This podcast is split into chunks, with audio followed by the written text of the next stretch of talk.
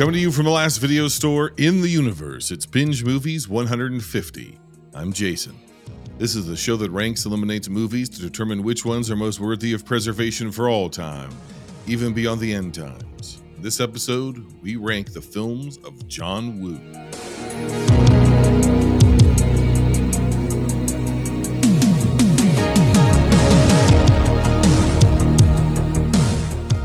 Guest today comes highly recommended from very many people on film Twitter, which could go either way because film Twitter sometimes is um accessible. uh yeah cesspool. so and that, that kind of you, you kind of get to my point here. You you you get to my point, uh, my dear guest. You are Carlo from the movie Loot, Yes, correct? yes, I am. Now, if it's movie Loot, are you stealing from these movies? Um, I uh, the the the premise of the show is that I'm sharing that loot with everybody. Um, I'm, I'm But yeah, okay. So you're, but you're, but how do you come in possession of the loot? well. That might lead me to to what is it, the premise of the show, and uh, the I run two types of episodes. One of them I start every month with a set of criteria of what I what I'm going to watch. Um, let's Uh-huh. say I, I say uh, this month I'm going to watch a film from Akira Kurosawa, or I'm going to watch a film from the 1920s, or a film with the word time in its title. Um, hmm and that's my loot. That's what I'm what I seek or what I'm trying to find out that month, and then I'm sharing that loot with everybody when I'm talking about the films that I'm that I'm watching. I understand. Yeah. But it seems to me that you're robbing these movies. Yes, I am. And if we're talking about John Woo and you're you're robbing things, then that means you're the the hitman Yes. slash bad guy with a heart of gold. And that means I'm the cop on the edge. I'm the guy that's about to lose control, trying to bring you down. We're mirror images. We are mirror images of each other, but in the end, we'll end up being brothers, definitely. We're either gonna literally or metaphorically. we're gonna be loyal to each other, and we're gonna be jumping to the side with DVDs on our hands, um, avoiding. Yes. Well, we'll be jumping to the side whilst. Uh, actually, you know, it it would probably be two smartphones Oh. and and and giving five stars on Letterboxd at the same time whilst jumping through the air. that that's a good point. Yeah. Because if we're gonna be brothers, we got to be film bros. If we're gonna be bros, we got to be film bros. And film bros love Letterboxd. We love Letterboxd. Exactly. there we are. You're, you're you get it. You get it. You get it. yeah, definitely. Um, there is a good chance though that you might have to kill me by the end of this episode. I'm going to be so mortally wounded that the only thing I can do for you to go on to have the life that you've always deserved, I have to die.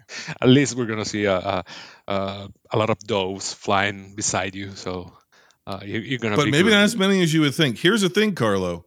I've been spiritually dead for many years, so you're just you're really just finishing a job. You're you're a shell of your former self. Fire me! I'm already fired! Fire me! I'm already fired! Oh, I'm a shell of three former selves ago. I've had so many different versions of me. I don't even know who I am anymore. What year is this? Am I from the past? Am I from the present? Am I from the future? Did I record this episode before season season six, or is this season seven, or was did I do this all the way back when Pat was still alive? I don't know, Carlo.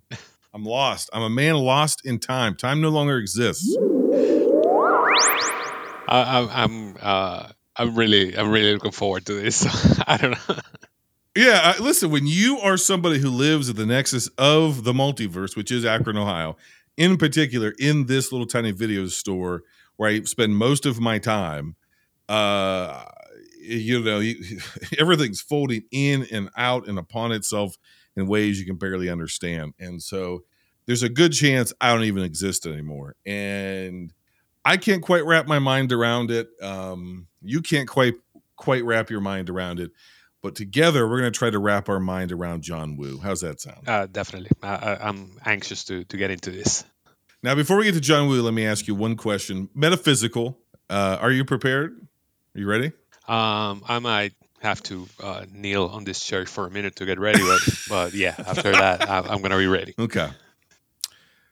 It's more of a hypothetical, but Carlo, what if God was one of us? um, well, uh, What if God's just a stranger on a bus? just uh, just a slob like one of us. A slob. yeah, There's two slobs on this podcast right now. You and, and I don't mean to offend you, but we're just a couple of slobs, as all human beings are, and God's just another slob. Yeah, I, I was talking about my the, the mess I have in my room. So yeah, I'm a slob. I know. I have it on good authority. God doesn't like to fold his laundry. That's all I'm going to say. I like that. Your laundry is full. That from what I can see, it's hung. It's it's hung up on on you know it's beautifully organized. I think you've got one leg up on God. That's all I'm going to say. all right, we've co- we've covered it all. We've covered all the things likely to offend people at the front. Uh, you're likely to offend people, I'm guessing, by how you're going to rate these John Woo movies. I don't want to know. I don't want to know anything about your opinion until we dive into it. Let's start with 1986's A Better Tomorrow, which currently has a 93% on Rotten Tomatoes. Just one last job for money. Lots of money. Money to burn. One brother's a cop with a lot of promise for a successful career. The other brother, a lieutenant in the mob. He's also looking forward to a successful career. But they have one thing in common. And they're on a collision course with each other.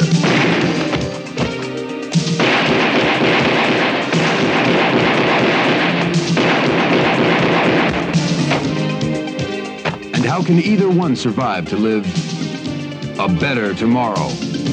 Better Tomorrow, which literally translates to True Colors of a Hero, was directed by John Woo. It was written by John Woo, but partially inspired by the story of a discharged prisoner from 1967. Woo had some co writers on this. Folks from Asia, you must forgive me. I'm doing my best here. Chan Hing Kai and Leung Suk Hwa. Uh, it was released August 2nd, 1986, on a budget of not available. It made $34.7 million in Hong Kong and $4.8 million in the US. It was the first successful film after a 20 year career John Woo had working mostly in comedies and some dramas.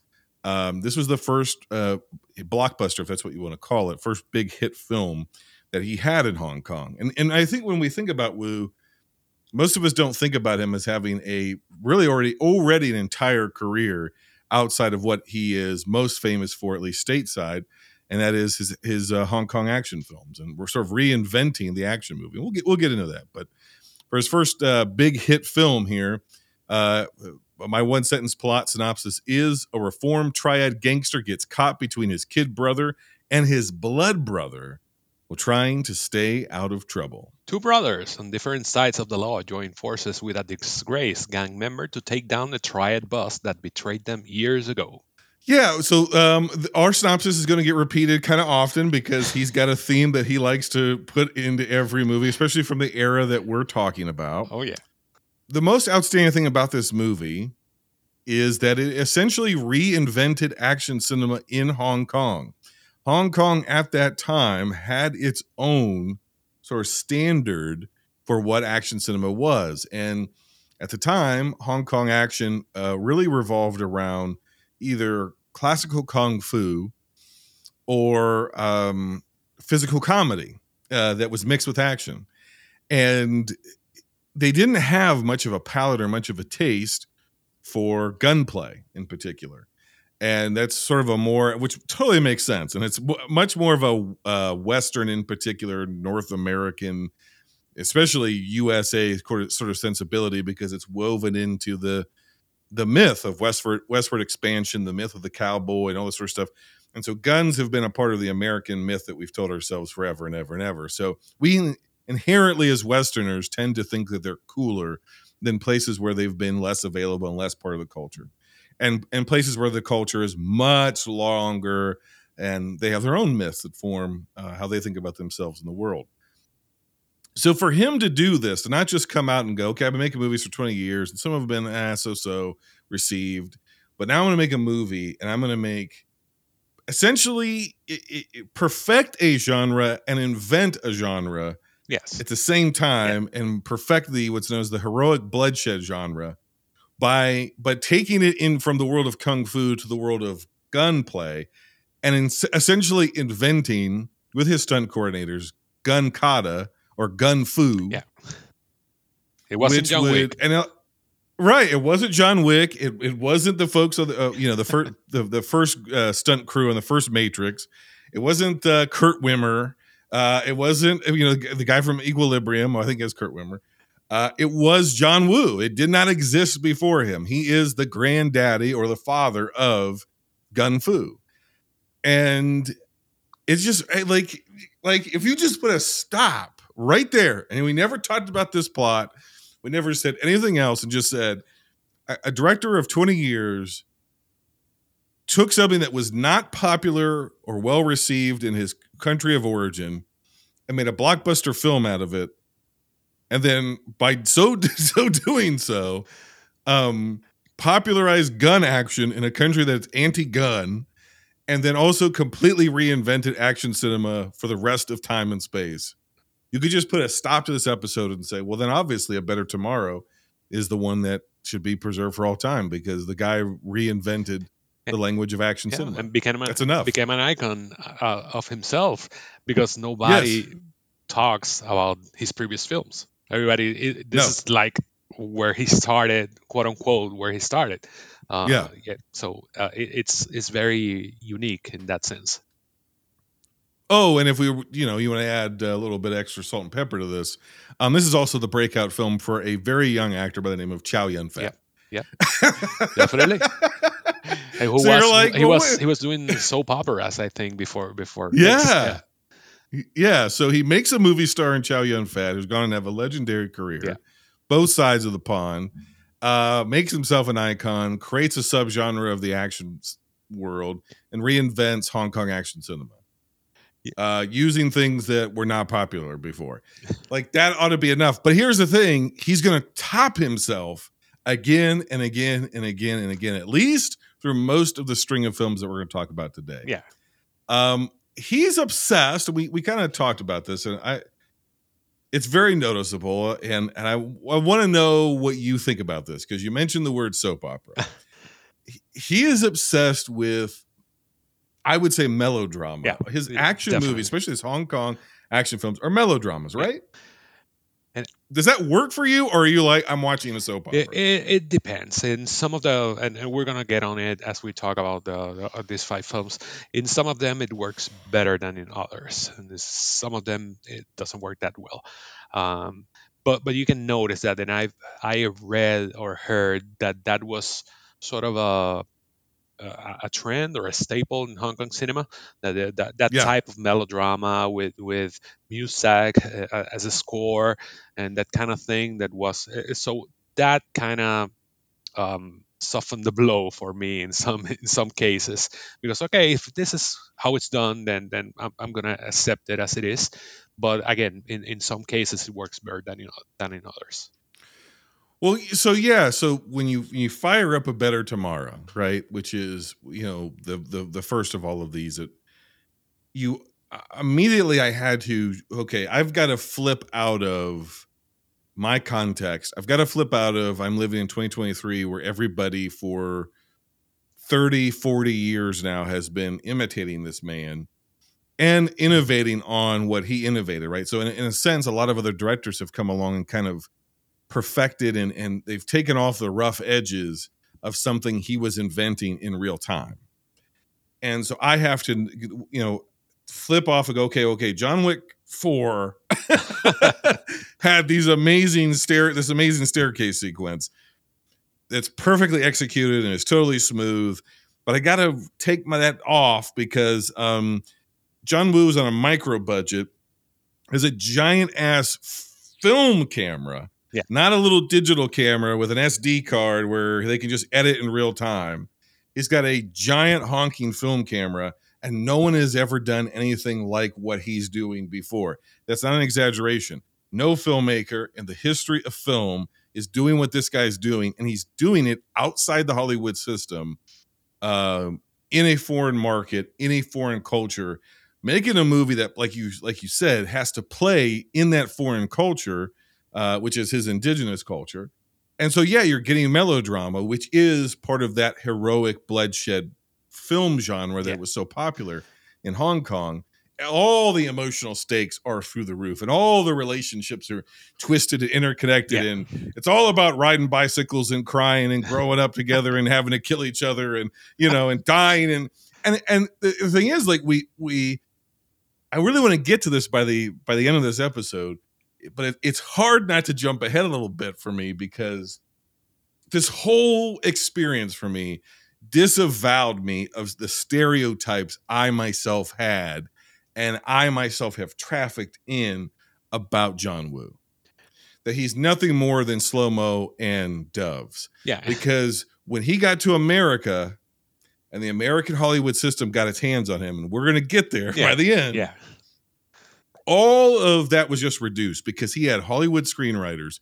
He's trying to adapt a Hong Kong style that is rooted in his faith, in uh, uh, Chinese philosophy, Chinese cultural experience. It's an expression of his culture. I guess is the bottom line.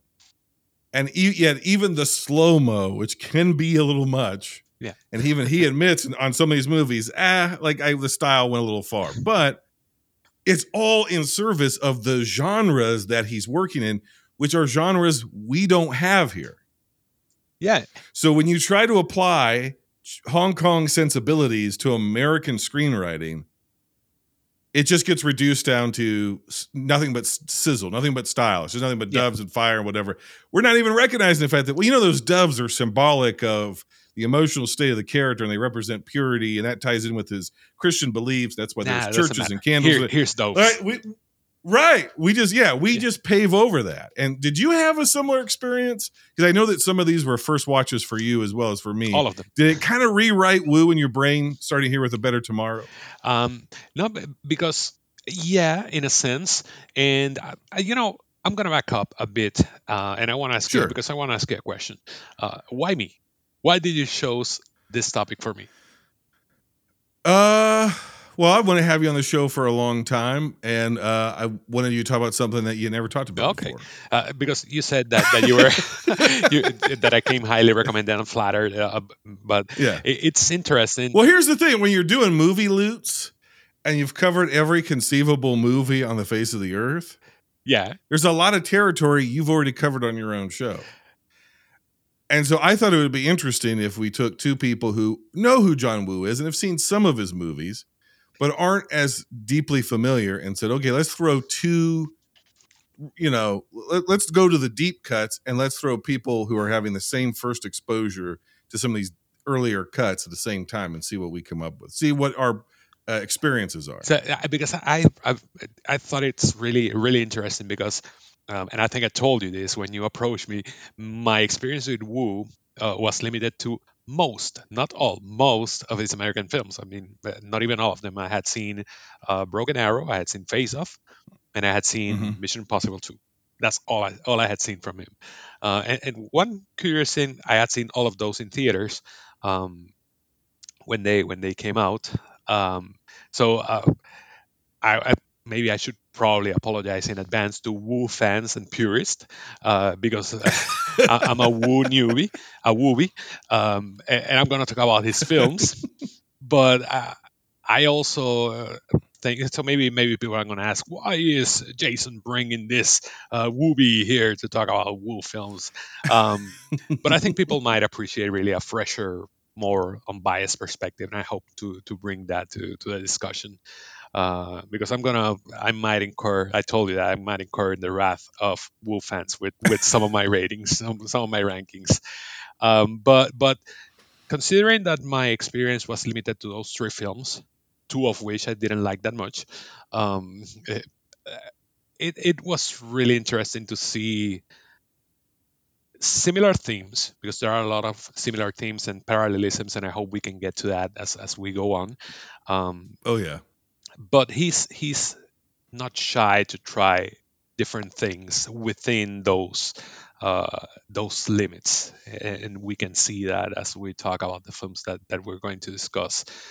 Um, and as similar as some of these films are, I see him exploring different layers within those similar relationships, and, and I see him 100%. um, exploring different things and different themes uh, within those quote unquote similar films. So I, I really appreciated that, and I can say that out of those three American films that I had seen, I think, I think not. I, I definitely the five that I that I saw are definitely better than two of those that, that I saw. and I think most people can probably guess which one is the one that gets it, that that stays at the top. Sure.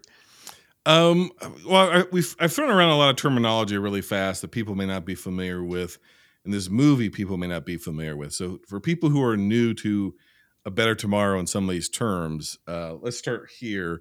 Heroic bloodshed films are this is a gross generalization, but they're essentially films that are about the underworld, in particular, like criminals and killers who are often seen sympathetically. They they typically tend to be the main characters, if not the outright protagonists. Um, and it really tries to define them as real people, not just like heavies and villains and in you know triad movies or mobster movies or whatever. Um, and there tends to be over the top balletic translation of action. Historically, it was kung fu, um, but it but it it morphed into gunplay, and so you end up with these over the top balletic, um, super stylized, melodramatic expressions of violence and murder, and it portrays violence and murder, and in particular, like self sacrificing death, uh, in a very um, stylized, artistic sort of way. And I think what's really interesting about Woo, in this film in particular, and this is this this sets the pattern, and I think it almost gets the balance right a little bit more than some of the other movies. But what he's doing in A Better Tomorrow is, yeah, we're getting that brother by blood versus brother brother by bond tropes because you have a criminal who's an underling for the, the Chinese triad, um, who's working in counterfeiting between Hong Kong and mainland China and people in the West, Americans. And he's he's a high ranking like mob guy basically. And he has another younger mob guy who would be Chow Yun Fat, who is like a brother to him, like a younger brother to him. Yeah. He's kind of raised him up. He saved his life. He's they have this very strong bond, and he um, sees him as a younger brother in his crime world. The twist of this is he has a younger brother Yeah. who also looks up and admires him and loves him and idealizes him, but his younger brother is in the police academy and doesn't know that he's a criminal. So the primary thrust of this movie is not really the action sequences. The primary thrust of the movie is this thesis, which is if a it, and it's, a, it's just a line in the movie. It's perfect. It distills the entire thesis down to a bad guy for a day will never be a good guy again. That's what one of the corrupt cops tells our main character, because event he essentially um, um, gets sold out by the criminal organization, and to save the life of another younger gangster, our main character turns himself in and surrenders to the police, and he goes to prison. And then when he gets out of prison, uh, he decides he's going to go the straight and narrow, right? Yeah. Like he's not going to do. He doesn't want any more crime. He's going to live a life essentially in poverty. He's going to go back to Hong Kong and live just an ordinary life and, and keep him keep himself out of trouble. And years have gone by. I think it's like, what is it, Three, like twelve three years. No, it's just three. I'm three, sorry, yeah. three. Yeah. So by this point, his brother's career, he's graduated the academy, but Yeah. everybody knows that his older brother was uh, kind of a major player in the counterfeiting part of the triad.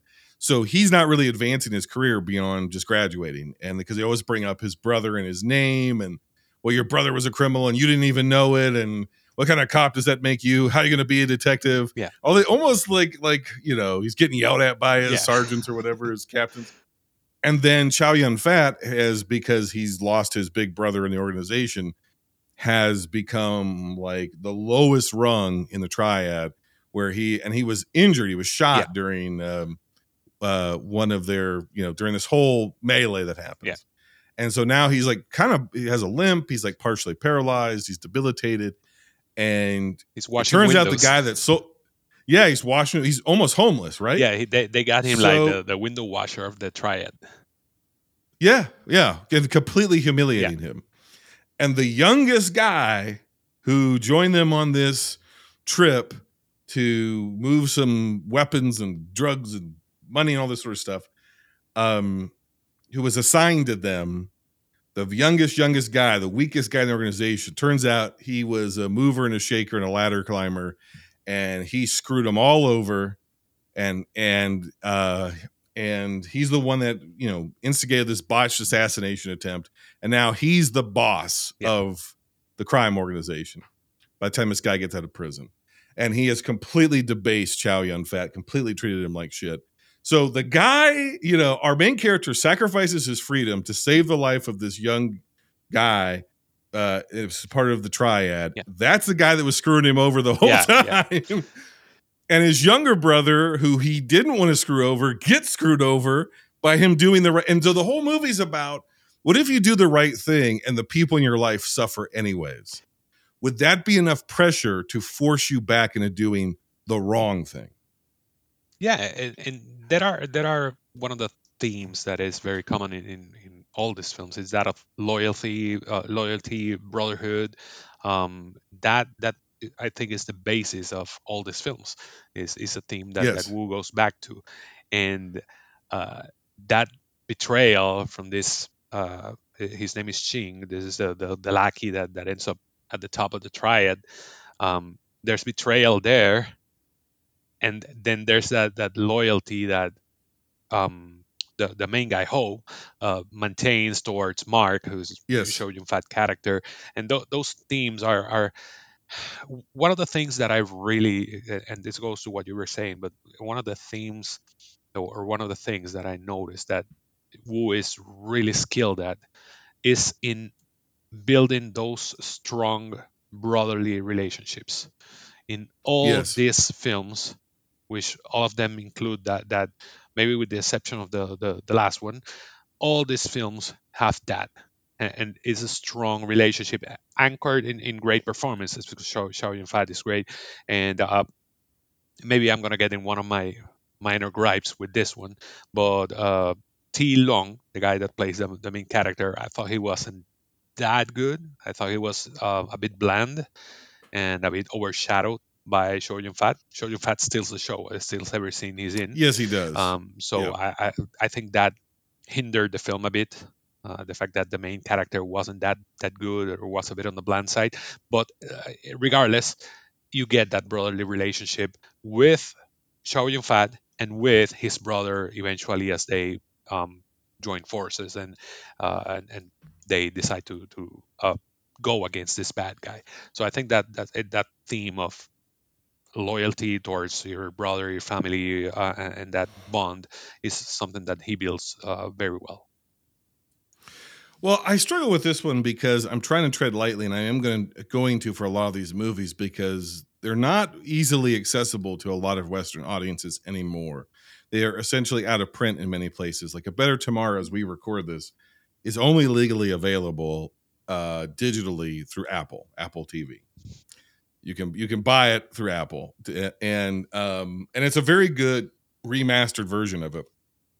Otherwise, you're going to have to get uh, creative of how you find these movies, or you're gonna have to get out of print. Yeah, or you're gonna have to get out of print DVDs that may or may not have. They may or be maybe dubbed, maybe dubbed poorly if you know if English or another language is your first language, other than like you know Chinese. Yeah. Um, and or one of the dialects of Chinese rather, or you're going to you know you're going to get a subtitled version, and not all subtitle versions are made to be what they are, and some of those uh, versions are not good tr- vi- video transfers. So it's it's really a shame that you really, I mean, and some of them, you- if you want them legally and you want them remastered, you might have to import them from another country, from somewhere in Europe, and you have to have a region-free player to do that. So I want to talk about these movies, but I know that a lot of our audience hasn't necessarily seen them, and I think they're worth watching. So I don't want to spoil them, but I also know that they're extremely hard to come by. So if you hear me treading lightly or more lightly than I usually do, audience, that's kind of why. Especially with this one, because there are so many intricacies to the relationships of everybody involved that, you know, because we talked about, you know, Ho, who is our main character, for and Mark, who is Chow Yun Fat's character. And it's, it's, you know, Ho has to deal with the guilt he feels of This guy took a bullet for me. Yeah. And then I ratted essentially, but I did it to save people. But at the same time, the consequence of that was I wasn't here to look out for him. And now that he's injured, he doesn't have a value to the organization and he's at the lowest point of his life. And there is a bit of bitterness there on Mark's part of like, why did I took a bullet for you and you sold me out? Like you, like you, you, you it's, it's so it's like, like what did I t- what did I sacrifice this for? Look at where I'm at now. Look at where I'm at. You weren't here. You weren't here to protect me. And there's jealousy between Mark in particular uh, and his his um his brother. I think is is his brother sung. Is that right? His brother is sung. Um, Uh, the, the the the cop, the one who's the cop. Yeah, yeah, yeah, This is uh Ho's brother, Ho and Kit. yeah. Ho's brother. yeah, Ho and Kit. Kit. they're That's brothers. right. That's right. Yeah, Sung Si Kit. So yeah, because it's Sung Se Ho versus Sung Se Kit. Yeah. So yeah, so there's jealousy between Mark and Kit because he's like, you know, Mark again, Chow Yun Fat character, the gangster character is like, I'm more of a brother to you than he is. Like, I took a bullet for you. Your brother disavowed you because once he found out you were a gangster, he didn't want anything to do with you. And meanwhile, you know, it's like Yeah. there's so much drama, and with this movie in particular, um, you get the sense that Woo is trying to make a movie with a story and characters, and the action set pieces are just part of how that story is told, as opposed to just stunts to put butts in seats. This this does not feel like a movie where, and there is action in it, but it doesn't feel like a movie where he was trying to create fantastical action sequences as a driver to get people in the door it feels as if the action sequences are in service to the story that's being told and the emotions of the characters and where the characters are. And I, I think it's really effective, uh, quite honestly. These are not his best action sequences, but this may be his best story. Yeah, I, Uh, be, go ahead. No, no, yeah, I, I- think I, I agree. If you if you compare it with some of the ones that are going to come later, where you can feel that the action is the driving force, uh, where you can feel Yes. that that he, he thought, and uh, I think I read this is I, I know it is true from for some of his American films, but I think I read that it is true also for for some of the other ones that he thought I I like this action set piece, so I'm going to write something around it just just to get to Yeah. that action set piece. I know that is true from, from Mission Impossible 2, um, but I think I read Yep. that it is true for for for example Hard Boiled. I think he he, Yes, he did a lot true. of a lot of Yeah. things around that. But the tea room scene. yeah, yeah. Yep. But here, I, I think you get that sense of what you say. I think you you can get here that the story, uh, there's a stronger story that has action set pieces in it, whereas in the others you have great action set pieces with some story, tying tying the Yeah. action set pieces together. Uh, so I, I get that sense of what you're talking. Yeah, what amazed me with this one is I go into it completely cold. I don't know this movie by reputation. I don't know anything about it. I'm watching it completely as cold as cold could be. From the opening theme to the reflection of the counterfeiting in the sunglasses and the lights and the money laundering equipment and and all of that sort of stuff and the the opening like transaction where Chow Yun Fat is like pretending to speak English. Yeah. Because he's learned a couple of phrases. Yeah. He's learned a couple of phrases to fool the Americans who are there to get the fake money and all this sort of stuff. To me, the first 10 minutes of any movie is crucial. If it gets you in the first 10 minutes, the movie probably has. you. Yeah. This movie got me in the first 10 minutes, and then at a certain point I realized, oh, wait a minute. I feel I have empathy and sympathy and, and I a emotional relationship with Ho. And I care about his relationship with Mark. And I care about his relationship with Kit.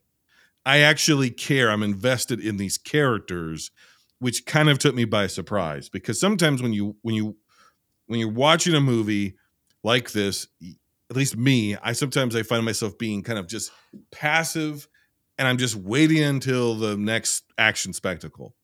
Whereas with this this film, I was like, you know what? I'm actually not waiting for the action spectacle. I'm invested in these characters. And what makes this movie so interesting, I think why it worked for me so well, is Woo completely skips over. Like when we meet Ho and Mark, right? Yeah. They're the coolest motherfuckers on Yeah. the planet. Yeah.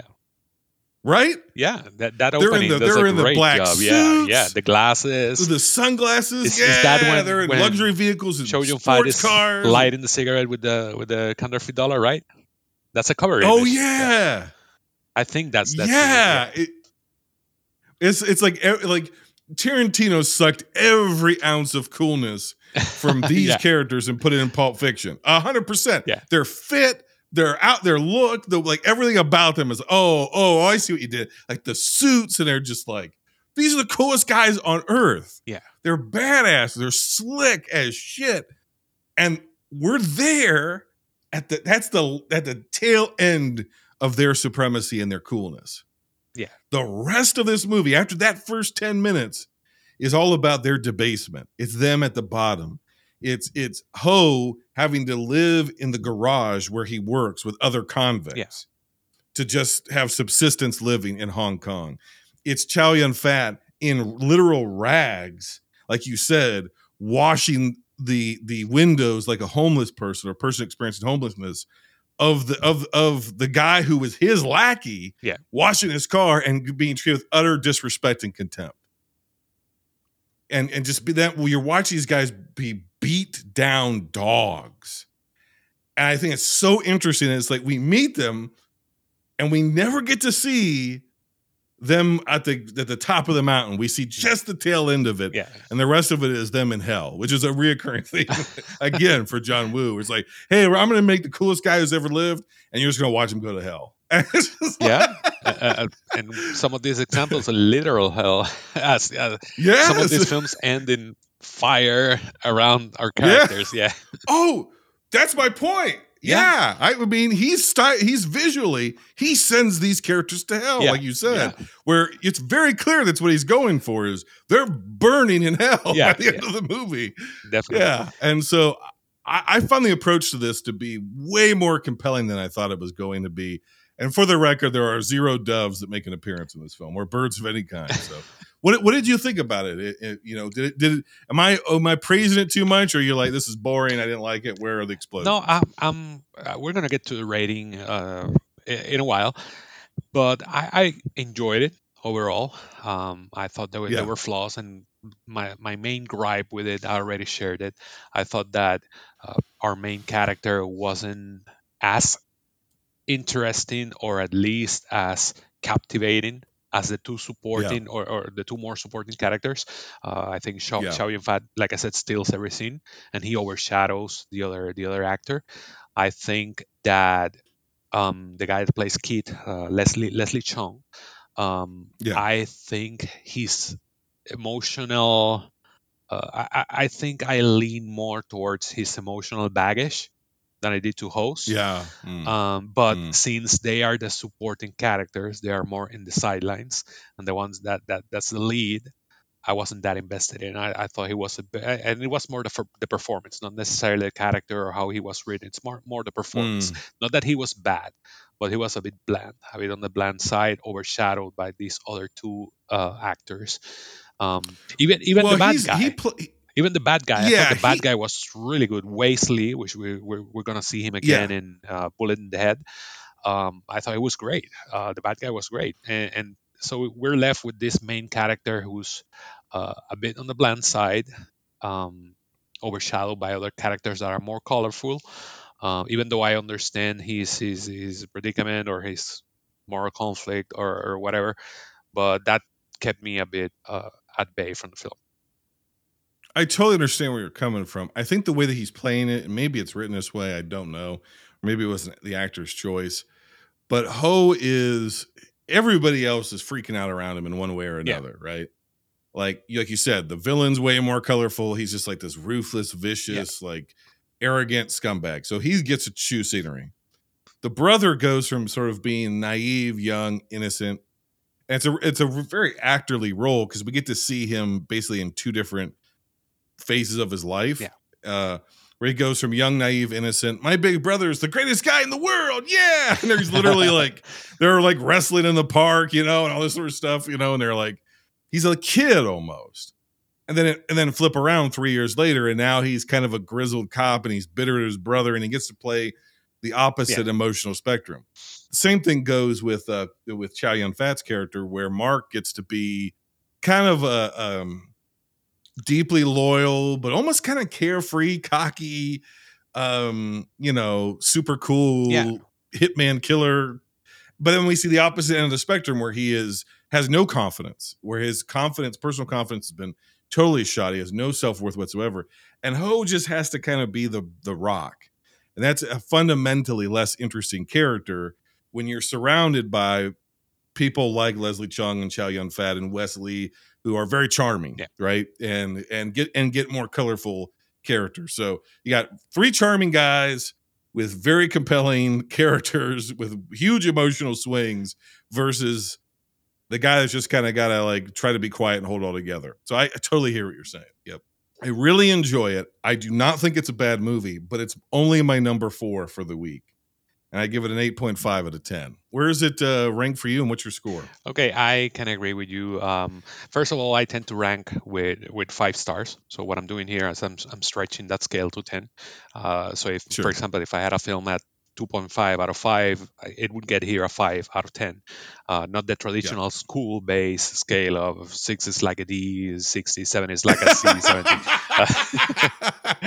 just just to, to, to have it clear i, I heard you um, uh, blasting others for their ra- for their rankings no but but this this wasn't as polished as other action films I've seen, and, and or maybe even Yep. other of, of the Woo films that we're going to talk about. But I thought it was still a, a worthy film. Uh, I thought it was a great introduction to, to Hong Kong cinema, something that I'm not that familiar with. Um, so with that said, I also have it at fourth place, um, and I have uh, I have it I had it at three out of five on my scale, which would translate to a let's say a six point five out of ten. 6.5. Brutal. Brutal. Brutal, Carlo. Um, I I guess it's gonna get it's gonna get worse. All right, let's move on to a film that has a 98% on Rotten Tomatoes. I'm talking about maybe his most popular Hong Kong film, maybe The Killer, which is uh, literally translated as a pair of blood splat spattering heroes. what a translation! One of the 10 best films of the year. A high octane mixture of outlandishly stylized camp and outrageously sensational shootouts.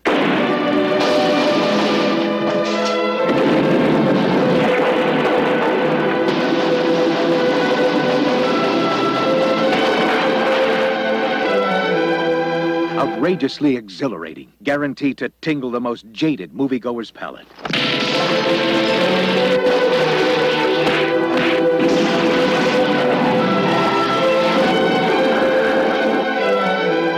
A film concocted with nitroglycerin, the combined energy of the Road Warrior, Robocop, and the Terminator.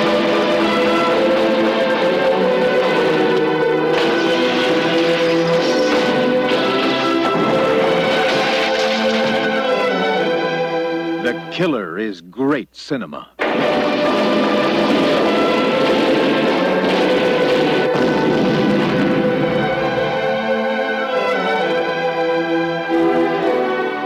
Killer, a thriller comedy that will leave you breathless.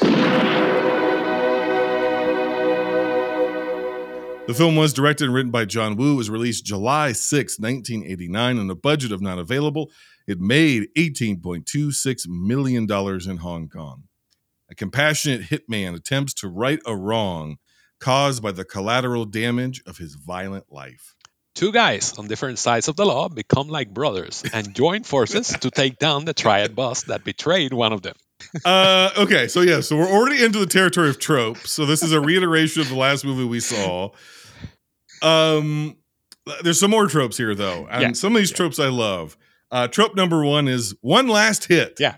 there's always a hit person, a man or a female. It's like I got one more job and I'm out. Yeah. which is what made the original John Wick so refreshing because they're like they already skipped that whole part and he accomplished it and he He's- actually he's out. managed to get out Yeah. he's already out, so we don't have to tell that story. Now we're way down the road. Um, there's always the, the the trope. It's always connected. It's that it's one last hit, but the hit person, hit man, woman, gets burned by the bad guys and chased by the cops. By typically an, uh, one obsessed cop, right? yeah. There's one obsessed cop that's like on this person's trail. And so they have to outrun the people they used to work for, maybe outrun the person they tried to kill if they're not in cahoots, and try to outrun the cops. It's always the same thing. Um, in this, again, between Hitman Ajong and Inspector Lee, we get another duality of criminal versus cop, opposite sides of the law, but they have the same values. And in this case, they kind of fall in love with the same woman, right? Uh, yeah. uh, In a sense. Yeah, Yeah. I, but here, um, here we see again what we were. I- mean, to get first into what you were talking about tropes. You know, here we ha- we here we get Yeah. a lot more parallelisms. I mean, fights against triads, uh, climatic standoff at the end, um, cop versus criminal, that brotherly bond. Those are the themes that we're gonna see pretty much in all these films.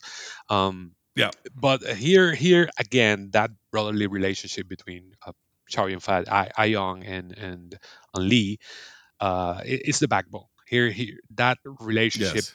is so strong, and again, Woo does such a great job in building those kind of relationships. But since you mentioned the the female character, I don't know why he's not as successful in building romantic relationships or, or female relationships because the female relationships that we see in all these films are really weak. Uh, they they don't work. They are weak. Um, yes.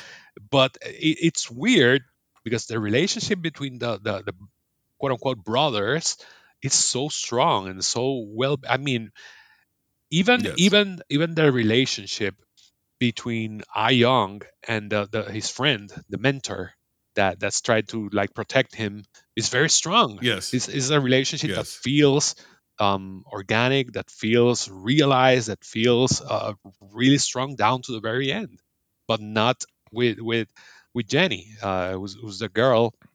Um, and even I think this is the strongest female relationship from all the films that, that we're going to talk about. Well, that's what I was going to say. Yeah. I was going to. This is the best one. Contrast you. This is the best yeah, one. Yeah, yeah, I, I agree. I Jenny agree. is Jenny's like a lounge singer. Yeah. And she's a lounge singer at this club and that is semi involved in the criminal underworld and blah blah blah blah blah. And she's not a part of any of that. She just sings at this club. Yeah. And um you have a cop and, and the thing is like she does like jazz almost like jazz lounge singing, like true lounge singer. And so she's very That- pretty and trope, sort of the jazz singing. Yes, Yeah. he loves jazz Yeah. music. and so Chow Yun Fat is our hitman. He is the killer, and he's Ajong, uh, and he is um, kind of in love with her. He's smitten with her, right? He's Yeah. smitten with the idea of her. But during his last job, when he's going to get burned and everything goes sideways, he actually goes to protect her from crossfire.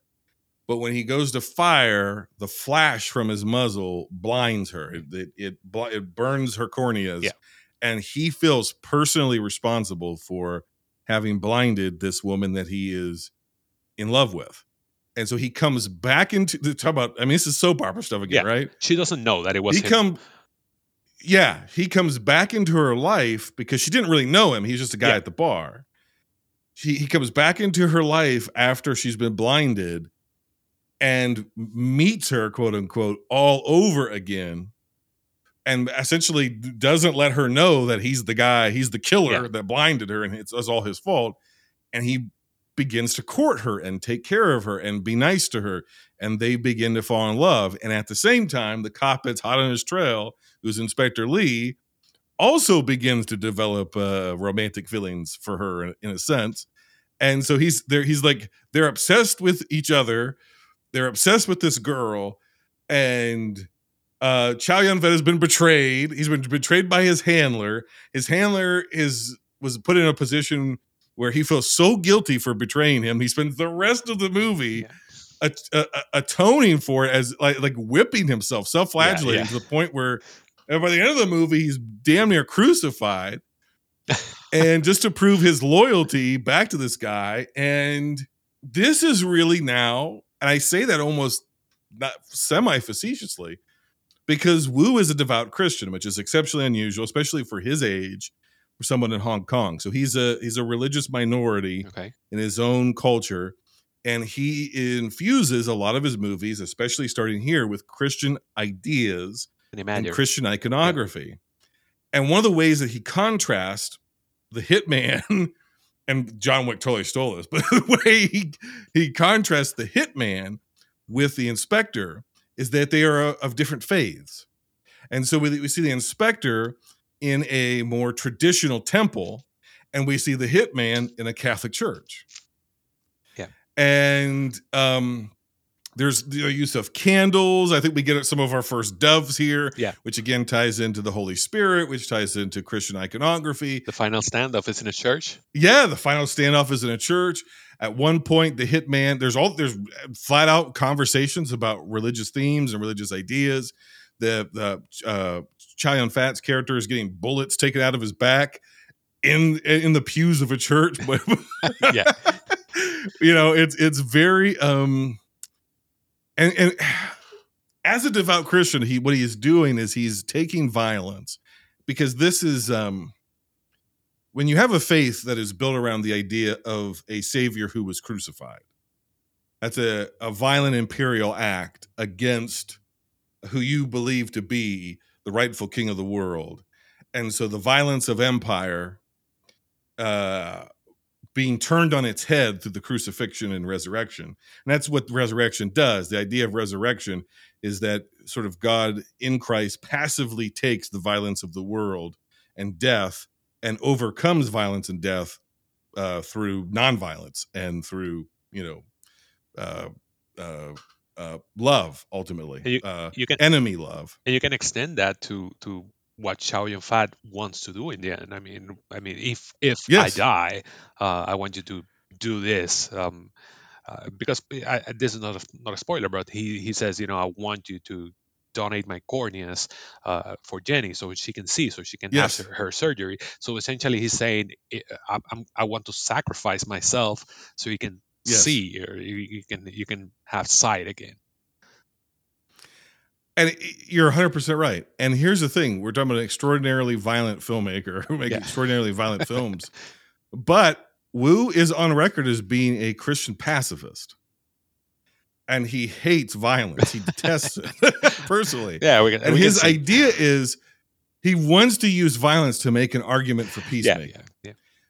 and you actually can see that in his films because even to this one, every time, even in the end, when our heroes resort to violence, Yeah. It never works. Yeah. Violence is never the answer. And almost all of these movies end, even if the good guys, quote unquote, win and the bad guys, quote unquote, lose. The, the good guys end up losing a part of their soul in the process of using violence. Yeah, It's always a down ending, even if the good guys win. It's a very like low, low. Yeah, you end in a it- low place. yeah. I, I think this this this was the one that, that I found the ending to be the, the, the most tragic or the most um Oh, it's the- the- horrible. the, one that, that hit me the hardest um eh, but but yeah definitely to that point where you see and i'm not gonna spoil anything um because there's there's a, a, a really wicked twist in the ending um that, that if people haven't seen it I, I had it spoiled before but i don't want to i don't want to do that but it, it's something that to the point that i was making um th- does that sacrifice really work um does uh, right. it, it's it's really really a, a a really good good ending tragic but good i love it Well, he's wrestling with that question of even when we use violence for supposed noble ends and noble causes, it actually just leads to more destruction of the innocent. And he's going to get to that again, it- quite literally. I mean, as I mean, he's to send some characters to hell. Yeah. and he's going to make a commentary about Vietnam and all kind of stuff. Um, and yeah, it's just what I think it is is this is going to sound hy- hyperbolic, but I don't mean it to be.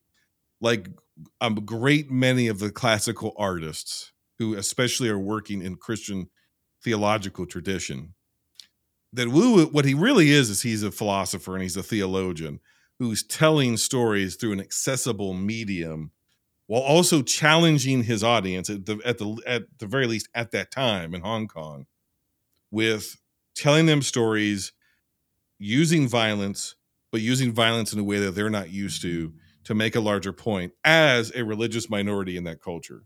So this, to, to the idea that this man has crossed over into Hong Kong from a religious minority perspective, working in gunplay, which is something that was not prevalent, not popular.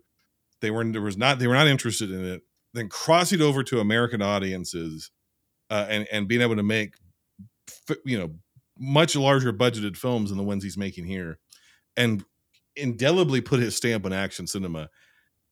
It, it is a incredible shame that all of his movies are not currently remastered in 4K and widely available to audiences around the world. That's what I that's what I'll say because like if you like Face Off, Yeah. what Face Off does is Face Off literalizes the poetry that is the killer. Yeah.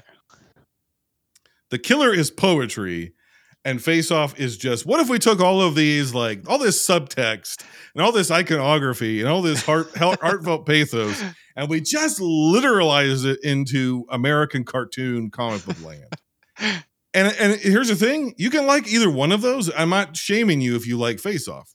I get it. What I'm saying is his best, more most delicate, intricate, intellectually interesting, emotionally moving work is in Hong Kong. Yeah, I, I agree. And this is one of them. And Chow Yun Fat, if he was good in A Better Tomorrow, he is truly a leading man in this movie. He is phenomenal as this character. Yeah.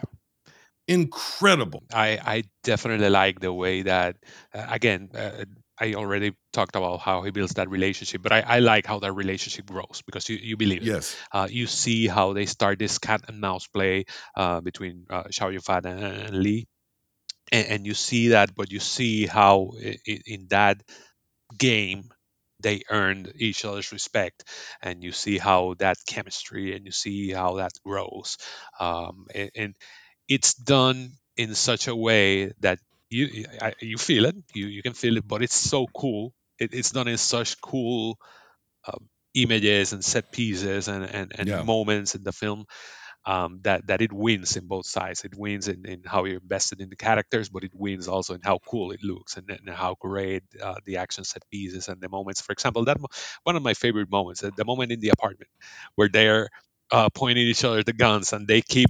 it- Yes. it's almost like a dance. It, it's a dance. I mean, it, it's Yes. so fluid, so um, it's it's great. I mean, that that's one of my favorite scenes from the from from this film.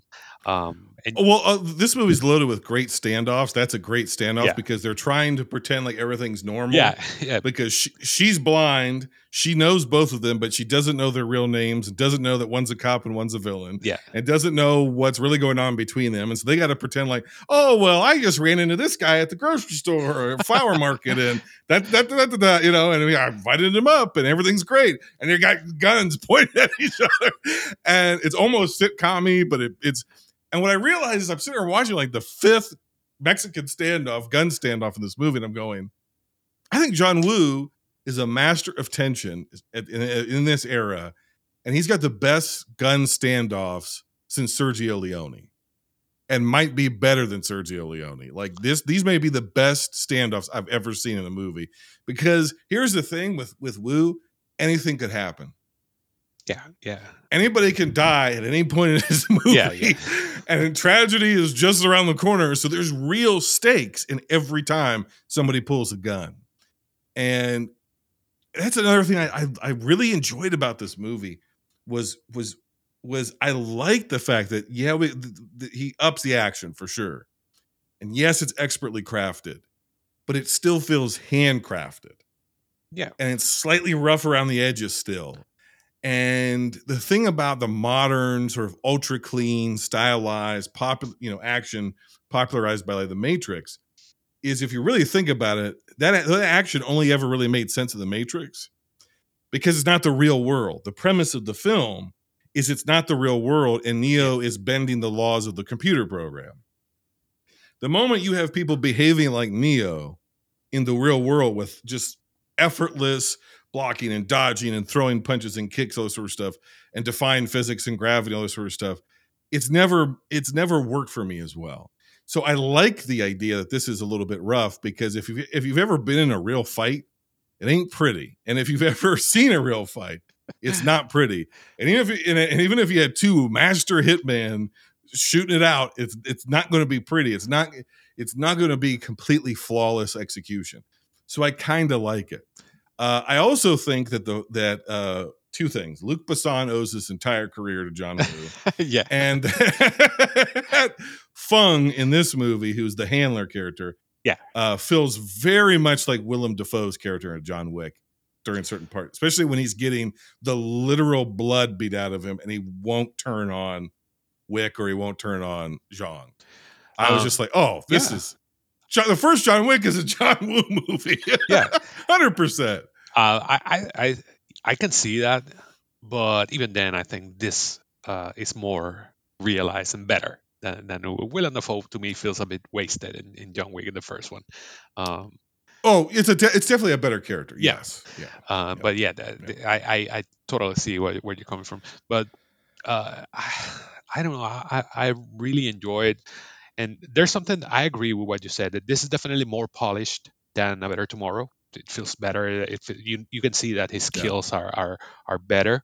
Um, but the the even though it's real, and I agree with what you said, the the action set pieces are, are so fluid, so dense, like so operatic Yeah. and there are so many things in and it's it's common in all the other films where you can see that what the characters are doing doesn't necessarily make sense in, in a Yeah, real stand-up right. i mean the way you Yeah. jump the way you shoot your guns because I, i've read Yeah. that shooting two guns at the same time doesn't make any sense that you're gonna uh, you're Right. not gonna have any accuracy uh, but it looks Right. cool that's the thing it looks cool It- uh, It looks especially cool when Chow Yun Fat is yeah, it. yeah. I, think he's Yeah. the best. I mean, it, all the actors that that uh, John Woo uses tries to do it, but but Chow Yun Fat is the best one that does it. Um, Yes. But but all those choreographies and set pieces are so harmoniously constructed that it, it, it I mean, I was in awe. Uh, I was I was watching this film. I was definitely in awe. I was uh, this this is great. Carlo, I'm on the same page because I'm sitting there, right? I'm watching this. I hadn't seen this one before either. No. And I'm watching it and I, and I think to myself, wow, what an what an incredible climax to a film. Yeah. And it was the house assault. And I wasn't i wasn't even aware that we weren't even close to the actual climax, which is at the church. I Yeah. was I was like, I was like, wow, what a what an incredible ending this is. And I didn't realize that, oh, you ain't seen nothing yet. This is the middle set piece. The end is yet to come, and it is going to be insane and rip your guts out, rip your heart out. Uh, which it did. Yeah. So um I I knocked this one a couple of points only because uh he has this fascination with freeze frame. And rather than having typical scene transitions, he freezes the frame Yeah. and then just starts the next scene. So rather than like cross dissolving, anywhere where you would see a d- dissolve or cross dissolve or cross cutting, he puts a freeze frame, Yeah. especially in this movie. And you're like, ooh, those transitions are kind of weird. Um, but then I kind of upped it another point uh, because of the ending. I thought Yeah. this ending was phenomenal. I don't want to spoil it, but I thought it was masterfully done. Um, that being said, it's only my number two for the week. I give Really? it a 9.25. 9, 9.25 out of 10. Okay, okay. Um, I, I already uh, praise uh, a, a lot of what I like about this film. Uh, It, it is my number one. Uh, I really love this one. Um, it is my Totally favorite, makes sense. And I have it on my scale at 4.5, 4.5 out of five, which would probably translate to a nine or, or 9.5, however you wanna you wanna convert it. This, Yeah. this is my number one. Um, one Okay. one thing that I wanna wanna mention, and uh, it it goes to to the tropes that we've been watching, but it was really interesting to me to watch certain elements that that uh, John Woo or other directors use on other films. For example, th- simple things. For example, the use of boats, which he uses again in the climax Yes. of Face Off. Um, here it Yes. is uh, in the middle or in the, in the first act. Uh, he uses it, so he likes that. Um, but I don't know. I don't know if I if I'm alone in this, but I totally got um, L.A. Confidential vibes from the uh, from the final standoff. Um, I could totally see that. it's to me it was like side by side the, the final standoff between the cops in, in LA Confidential and and the final standoff here. Down to the point to to how it ends. And I don't want to spoil it, but uh, I thought it, this is LA Confidential. This is this is the same. Um, but but I'm gonna leave it at that. So again, this is my first one. My, uh, I loved it. So if if that's if this is how it works, this is the one that goes to the vault or the best of the week or however you want to call it. You're adding it to the guest list. That's correct. That's yeah. it. And I, I, yeah. Well, let's move on to 1990's Bullet in the Head, which currently has a 100% Rotten Tomatoes. And this is where Carlo's going to piss off the internet. I've already seen the tweets. oh my god. In a time of great expectation, courage is born in the hearts of three friends, and hope awakens a dream of a future destined for greatness.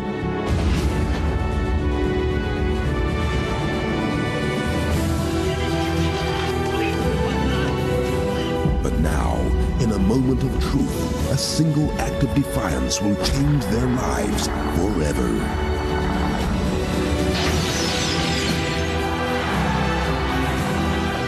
and redemption will become a treasure forever lost. Bullet in the Head was directed by John Woo. Was written by John Woo, Patrick Leung, Waise Lee, and Simon Yam.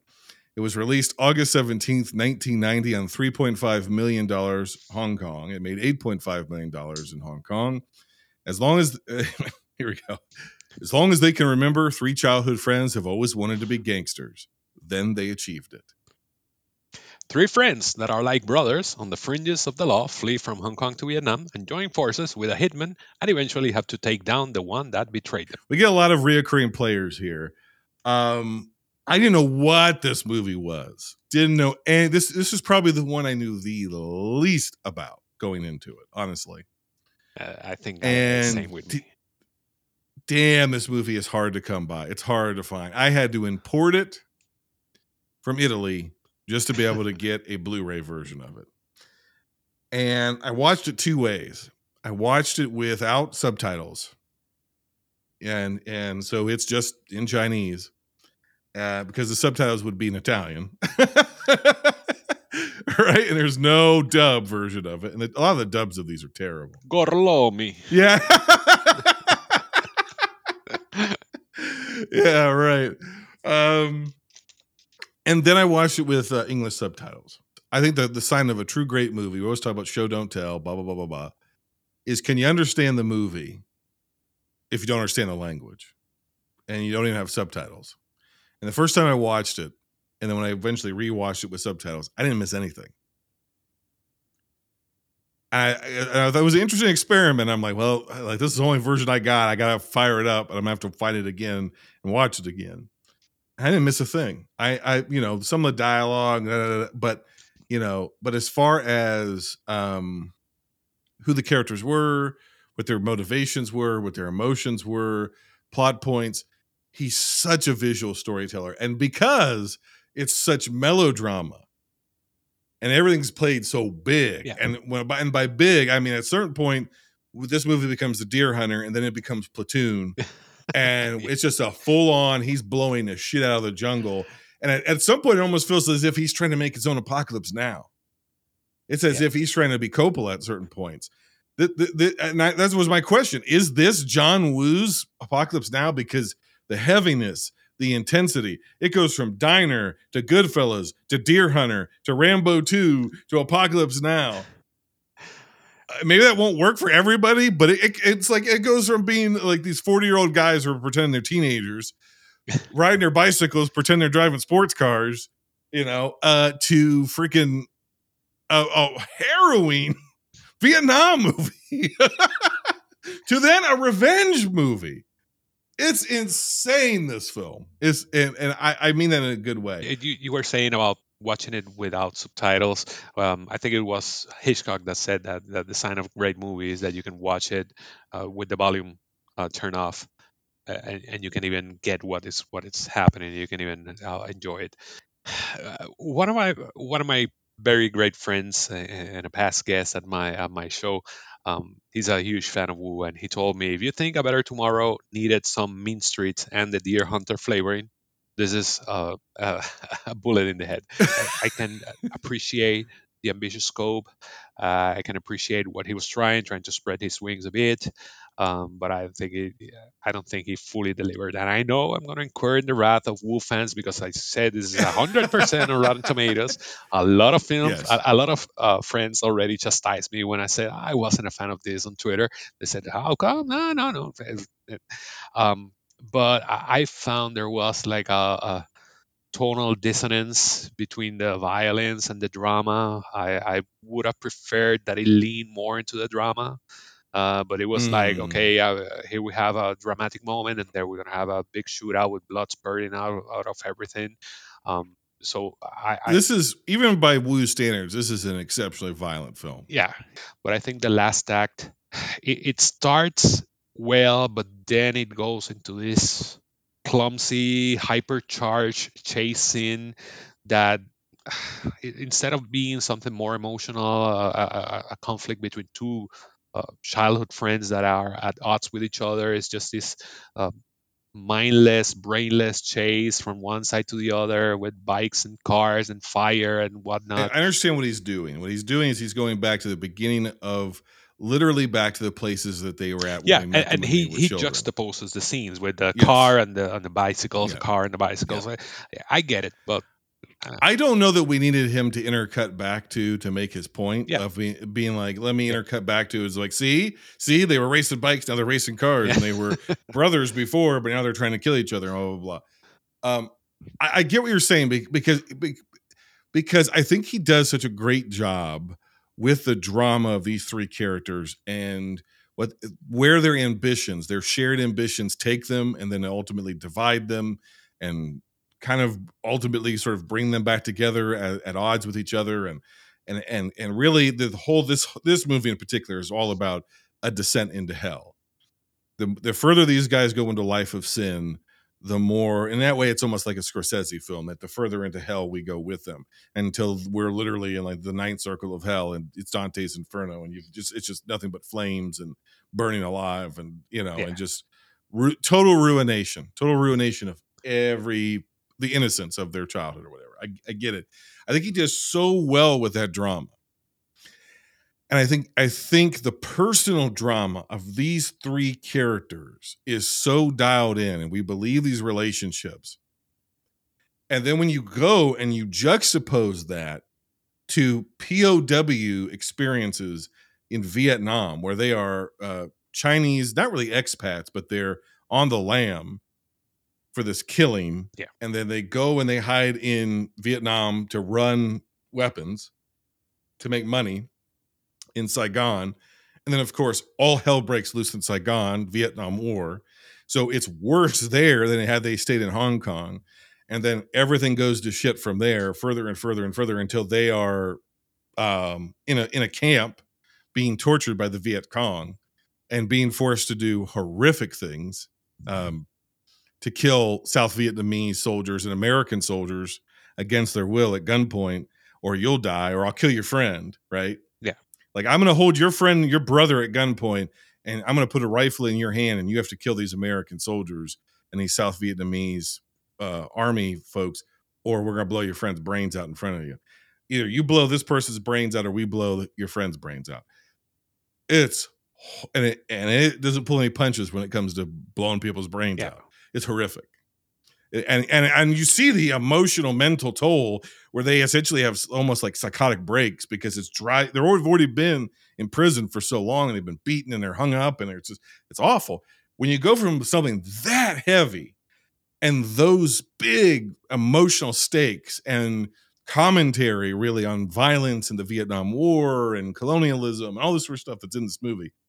And then the movie just boils down to another standard John Woo action movie, even if those that act, those action set pieces at the end are really well done. Even that's a even though that's a good car mm-hmm. chase, it's a car chase, and we've just seen you blow up like wherever he filmed this. The you know, whether it be Cambodia or if he actually went to Vietnam, I'm not sure. We've just seen you blow up the, a hillside. Yeah. We've seen you have like napalm explosions going off as vil- villages of hundreds of people are marching, fleeing for their lives, right? You can't just go back to. in this same movie. well, we're just gonna fire guns at each other as fire fire and doves. Like it just doesn't. I totally get what you're saying.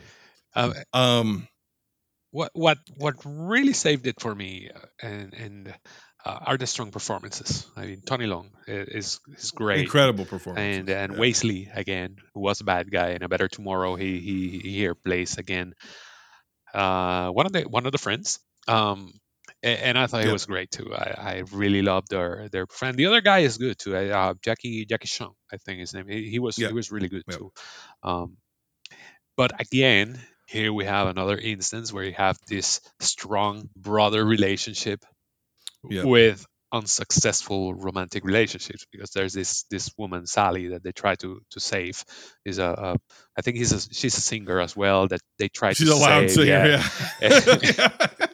and Oh, well, that's that's brutal though. That is Yeah, brutal. but but the the way that she's not that well established a character I thought and and even the No. relationship with Ben uh, uh, Ben is Tony Leung's character with his wife that uh, she he abandoned her to just to flee from from uh, from Hong Kong and then he comes back and that relationship which could have been maybe it, it's brief but it could have been maybe stronger it's not that strong um, Well, I agree with you there because that's the inciting incident for the film, right? Is the hothead? There's three three friends. One of them's a hothead, Yeah. And uh, that's Frank. And Frank is the one he goes and secures a loan from a loan shark to pay for Ben's wedding. Yeah. And then on the way back from the loan shark with a big fat wad of money in his pocket, a rival gang beats him up, tries to take the money. Yeah. And then he's all jacked up and they're all liquored up from the wedding. And they're like, all right, like he got the money. This, this, this is the most insane part. He got his money back. yeah So they didn't act- they didn't successfully rob him. They tried to rob him. And they're like, okay, well, let's go shake those guys down. And Frank loses it and kills the guy. Yeah.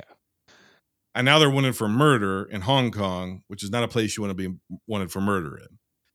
And so they're like, we have to flee flee Hong Kong. And they decide of all places, well, I know someone from the mainland who's running guns in, let's go in uh a, a literal from- Vietnam. from the frying pan to the, to the, to the right fire, and, yeah.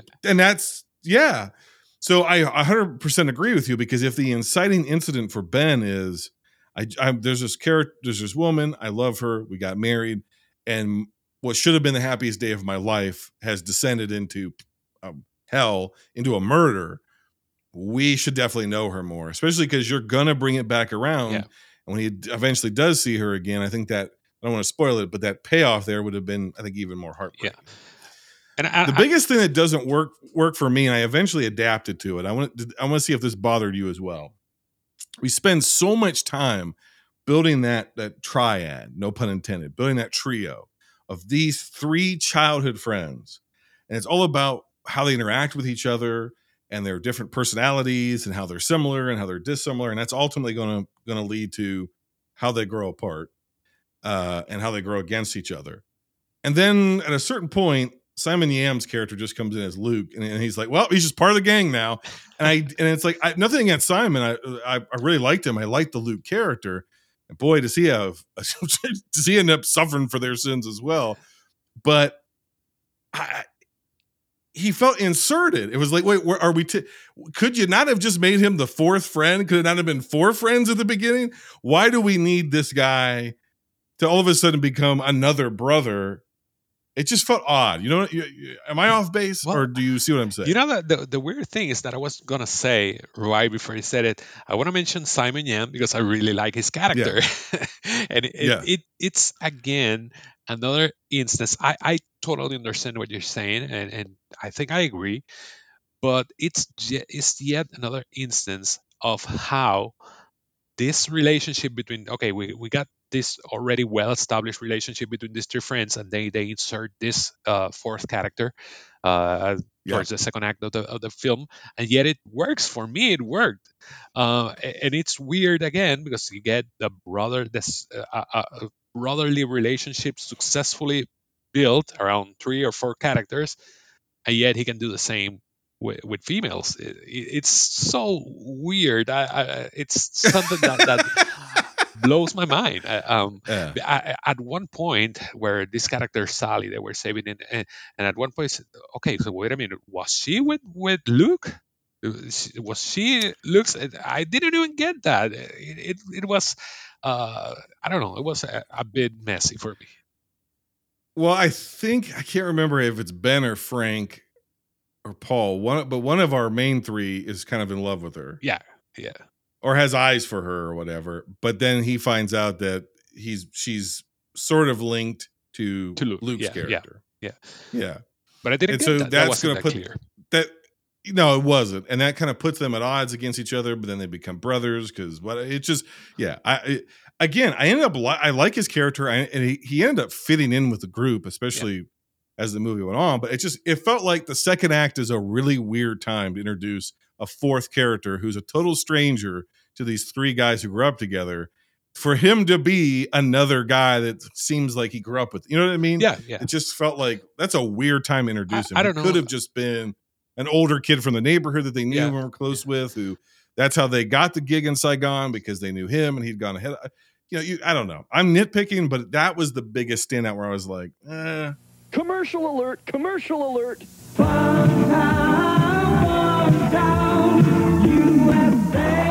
are so many ways to have fun at Funtown, USA. You can ride Thunder Falls, New England's longest and tallest log flume ride. Don't forget the Sea Dragon and Casino Ride, two of our newest attractions. Family fun is waiting for you at Funtown, USA. Route 1, Saco.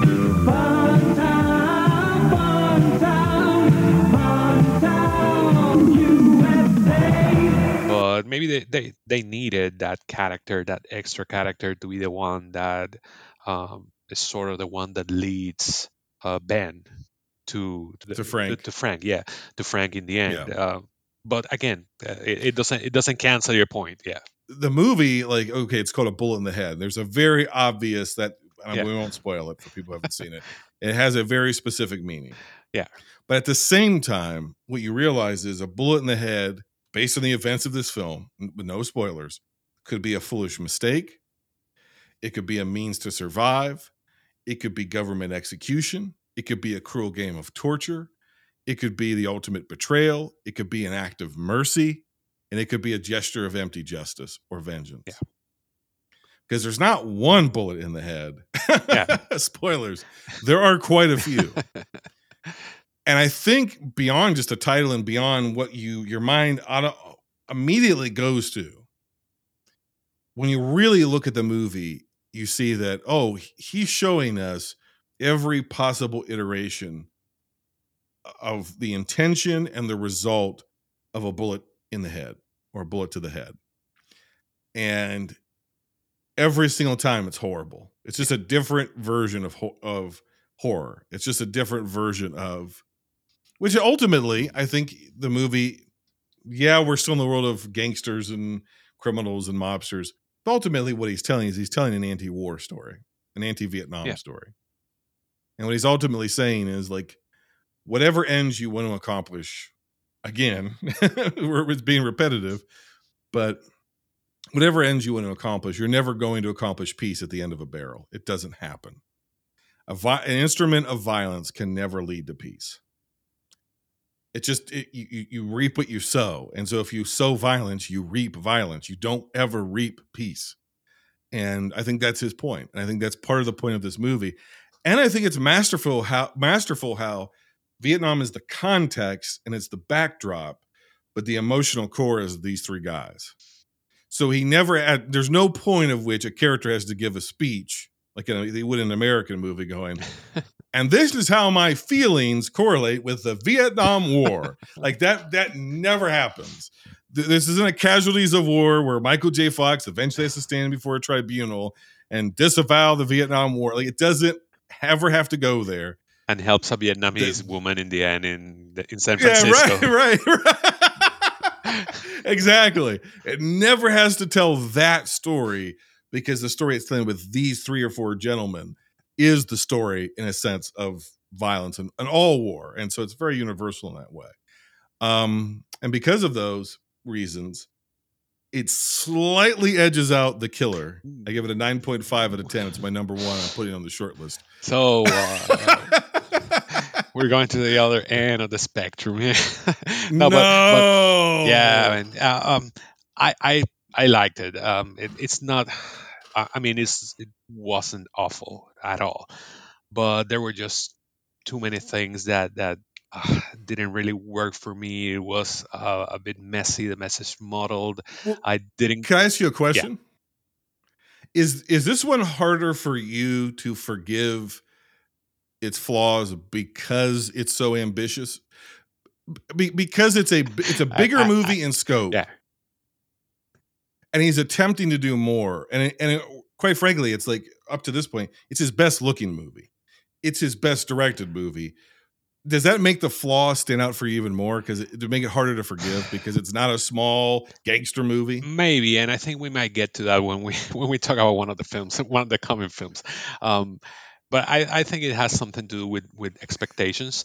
Um, but but Ah. overall, I think that that again, it was like too much mashed together, and, and, I didn't really feel it. Maybe I should give it another spin. I'm willing to give it another spin and see if it works better now that I'm uh, warmed up to what it, to, to what what is uh, happening. Uh, but I told you, I warned everybody. This is the one that will would incur in the wrath of Woo fans. Uh, I have it at the bottom. This is my number five. Um, Damn. I had it at 2.5 out of 5 on my scale, uh, which is which is pretty much at the middle.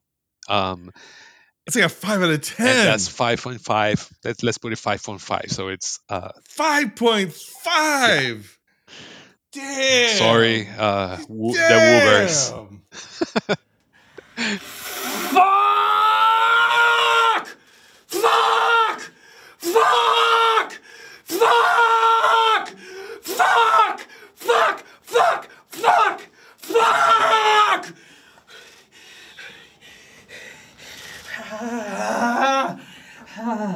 Bring it, bring it. I, I I can I can back it up. Well, let's move on to if if it isn't the killer, it is this movie. This is the wooiest woo that ever wooed in Hong Kong. 1992's Hard Boiled, which currently has a 94% on Rotten Tomatoes. On dark streets, where violence consumes everything it touches, and the innocent live in fear, two men dedicated to justice will follow different paths. As one searches for revenge and the other for redemption, fate will bring them together. Now, for those who hide behind the shadow of corruption, only one thing is certain a day of reckoning is coming. Hard Boiled was directed by John Woo, was written by Gordon Chan and Barry Wong. It was released April 16th, 1992, on a budget of $4.5 million. It made $19.7 million in Hong Kong and $71,000 in the United States. A cop on the edge and an undercover who has gone too deep team up to find a ruthless arms dealer's cash. Two guys on different sides of the law become like brothers and join forces to take down the triad boss that has wronged them.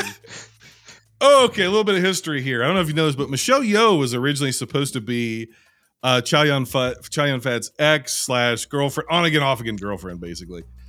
Um, and when she couldn't do the movie because she was contractually obligated for another film, they just cut the role to shreds and then just made it a nothing role. So we gotta. I- I think- you're complaining about a lack of female representation in these movies. The one movie where he was going to do it didn't work out, and they couldn't get a suitable replacement. Yeah.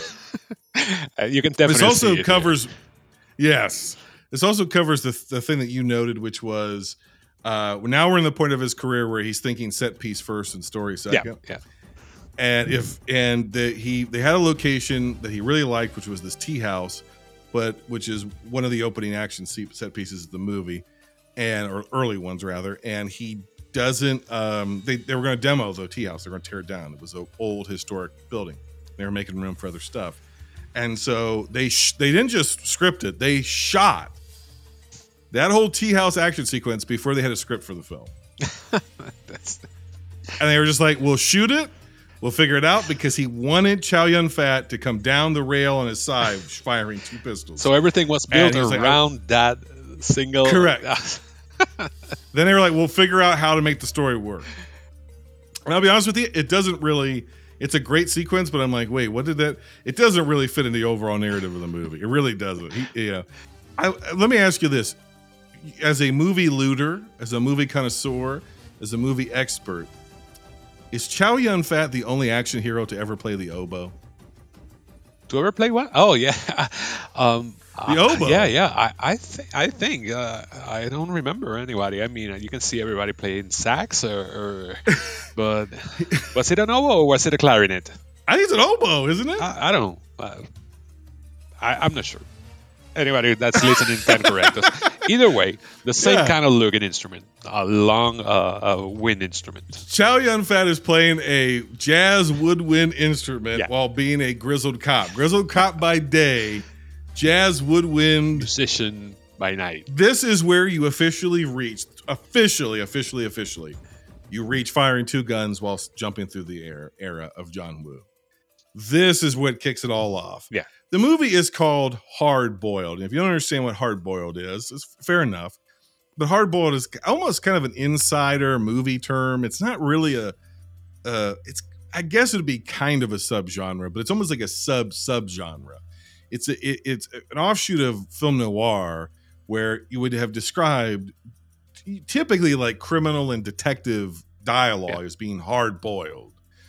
You know that it's, it's you know it's usually they're cop and crime movies which obviously all these other ones are but where those lean towards a heroic bloodshed and more sort of asian tropes or at least chinese tropes he's a he's essentially making a movie that is leaning into western tropes but through an a- through a chinese or hong kong lens more so than he ever has he's making a hard-boiled Yeah. kind of noir uh badass american detective movie thing with a cop on the edge, you know, uh, and an undercover who's you know lo- like literally the character's like I've been undercover so long I don't even know what side I'm on anymore. You know, it's like all the dialogue is very intentionally pulpy, cliche Hollywood dialogue.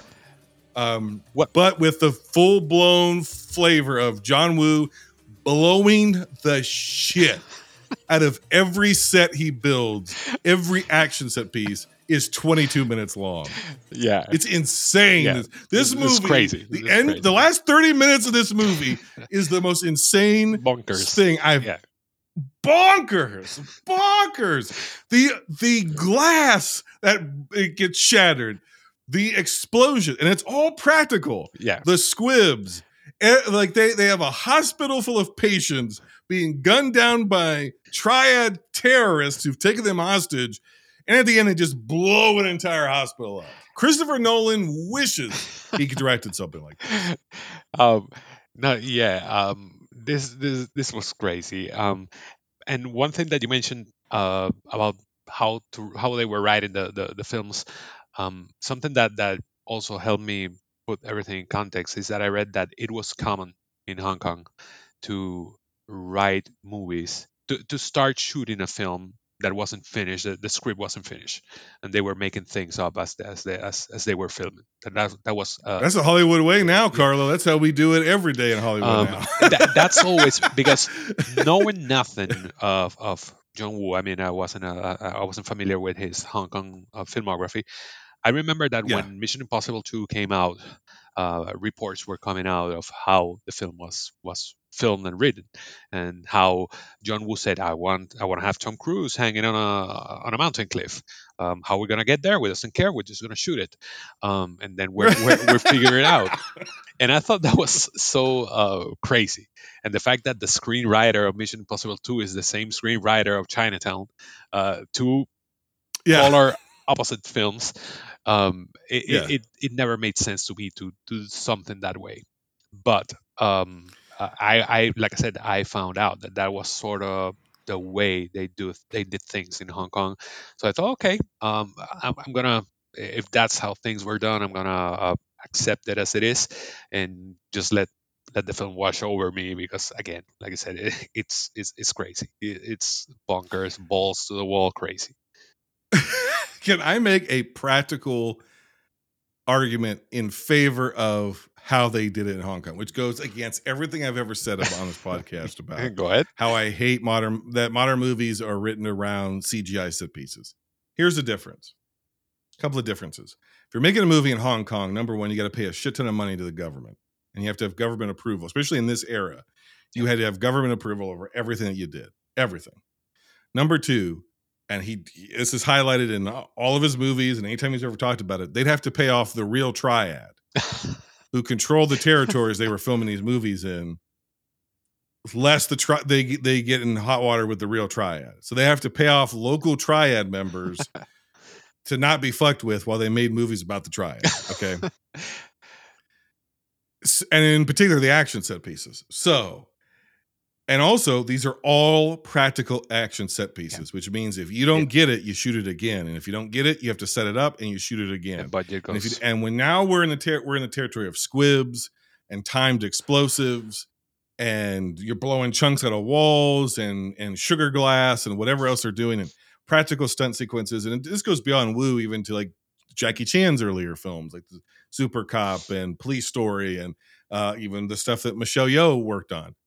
When there's so much physicality, you you need such a long lead time to be able to conceive of the stunts, conceive of the set pieces, then figure out if you can actually do them. Yeah. and then do them and, and get the coverage you need so they look good on film. So it seems crazy not to have the script, but that is the most labor intensive part of the movie. And if you you know, you might as well get a lead on all of that, and then you can figure out the story. And here, because here's the other thing: if you get on set and you figure out that the triad's not going to let you film in that building you thought you could film at, and you got to go somewhere else, or the government pulls your permit or whatever, or if you figure out oh, Michelle Yeoh can't actually flip off of that. We thought she could, she can't because it actually turns out it's not stable, and she almost died doing it. Or Jackie Chan almost died when he slit, uh, shattered his wrist on real glass, and we thought it was sugar lesser. You're running all these uh, unexpected, you know, acts of God on these these scenes. Then you have to completely change the setting. And if you had a script, you'd have to completely potentially rewrite the entire movie. So if you can get the action stuff in the can, then you can figure out your drama. Yeah. And when you're doing a better tomorrow, he doesn't need to do as much of that because it's just guys shoot just firing guns. We're now at the point where this guy's blowing up hospitals Yeah. and nurseries with babies while putting babies out the window, Out the window hanging. and having out. people climb down bed sheets with babies from the NICU. This shit is crazy. If you, you better figure that out first, we'll figure out the story later. But it, it, it works. Here, I, I think Yeah, it works. yeah. Um, and just another thing that I wanted to add because you, you mentioned um, uh, you, you were talking about something about that uh, uh, uh, uh, when you began. But one of the things that I read that Woo wanted to do with this film is to uh, turn the tables on what he was doing in his previous film because his previous films he was people complain that he's you know you're glamorizing triads and you're glamorizing gangs Yeah. because that all the lead characters in all the previous films are former triad members or Yeah. Active hitman triad members and in this one yeah, uh, yeah, horrible uh, killers. uh, I mean, the killer. Uh, in in this one, it, the the two main characters are police. Uh, I mean, one is an undercover cop, but, but they're Yeah. both policemen, and he wanted to make a film to do the same for for cops, glamorize cops and what they did. So I thought that was also He also said he wanted to make the least stylized film he had ever made when he made this movie. He was like, I realized I, I was starting to be known for certain like my style, and maybe I'd gone too far in a few places. Well- and I wanted to really scale it back.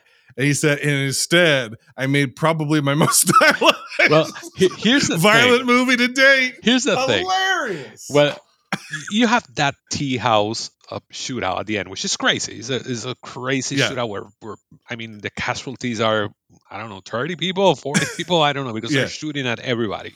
Um, and it's crazy. Um, and, and just one quick because he, he has a talent for some visual. Um, uh, great visual shots and great visual uh, imageries, and there's one shot in that tea house that that really stuck with me. It doesn't make any sense, but it looked cool and it's towards the end when uh, Chow Yun Fat uh, corners the the the bad guy that he jumps from a table and the bad guy shoots like a flower bag or something and leaves Yes, Chow Yun-fat yes. covered in, in, in a white flower, but he's he has streaks of blood. Uh, I mean, he has streaks of Yes. blood after he shoots the bad guy, but it looks Yes. so cool. It, it doesn't make any sense, and this is a, a, No. a trope that uh, uh, John Woo shoots so many action scenes that doesn't make any sense. They don't make any sense. This wouldn't work in real life, but it looks cool, and and that's all he cares. And and but but it works. I mean, visually and and stylistically, and, and in terms of an action set piece, it works. But anyway, after that, he he he dials down the the plot as we meet Alan, uh, Tony Leung's character, and uh, Mhm. you get you think he's going for a more moral uh, uh, angle to this film as you know you have this undercover guy that as, as you said he doesn't know where he stands am i on the good side am i on the bad side um and Shang Chi's dad, by the way, if you're wondering who Tony Long is, like, well, who's this guy? Yeah. he plays the Mandarin in uh, Yeah. the Shang Chi.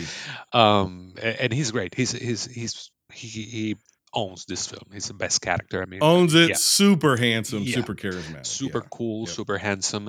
Not not Yep. not Chow Yun Fat cool, because you No, get you get you get the emotion. He he's more emotionally charged and conflicted, and you get that. But uh, Loves swans. He loves making his little yeah, uh, swans. origami swans, uh, swan origami, yeah. Yeah. Origami and flowers. He loves flowers. Yeah. Um, and, and and songs because he sends uh, he was the songs that he sent to the to the police captain to sort of Yes, hint yes. what what yeah. Um, Yeah. but you think that they're going for this moral subdued angle but then as the film goes on they they start to get things get more crazy and crazy and then by the end it doesn't matter if he's on the bad side or the good side he's just, they're just shooting up everybody um, yes. and yeah. that that's uh, if i'm gonna nitpick a bit that's uh, I, I i maybe would have appreciated if it stuck more to to that uh, emotional moral conflict on the character but towards the end they don't care um they well, at some point they start injecting direct comedy. It starts real heavy. yeah you i mean you, the bit with the and then it baby just ends up being intentionally comedic. yeah to the point where he's like freaking out because he's like, oh, like you just said, I don't even know if I, I think I killed a cop. Oh my god, I think I killed a cop. I don't know. Did I killed bad guy or good guy. And Chow Yun Fat's like, you didn't kill a cop. Get it out of your head. that, that he's like, I really, he's, he's like, I didn't, I didn't kill a cop. He's like, no, actually, you killed a cop. I just didn't want to tell you that. that's that's the thing the?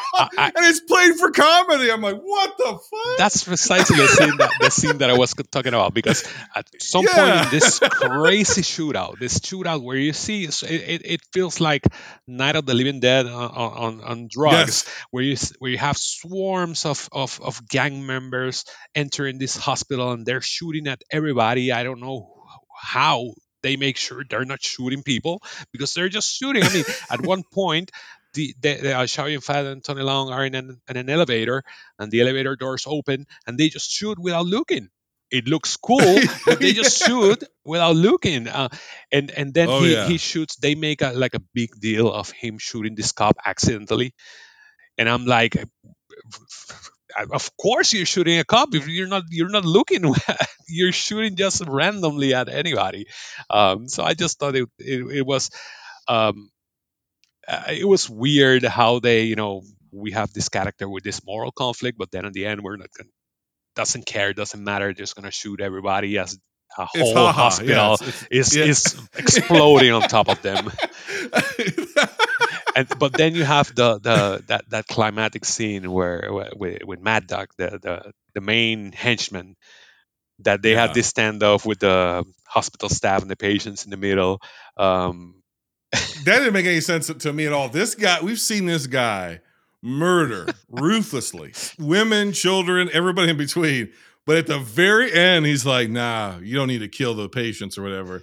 and I'm like, why does this guy have suddenly grow a moral? What is the guy with the with the patch over his eye and the, the evil villain mad dog Yeah. with the patch over his eye? Why does he suddenly grow a conscience? Why I- is why? I don't know. Made no sense. Um, I'll be honest with you. This movie is like a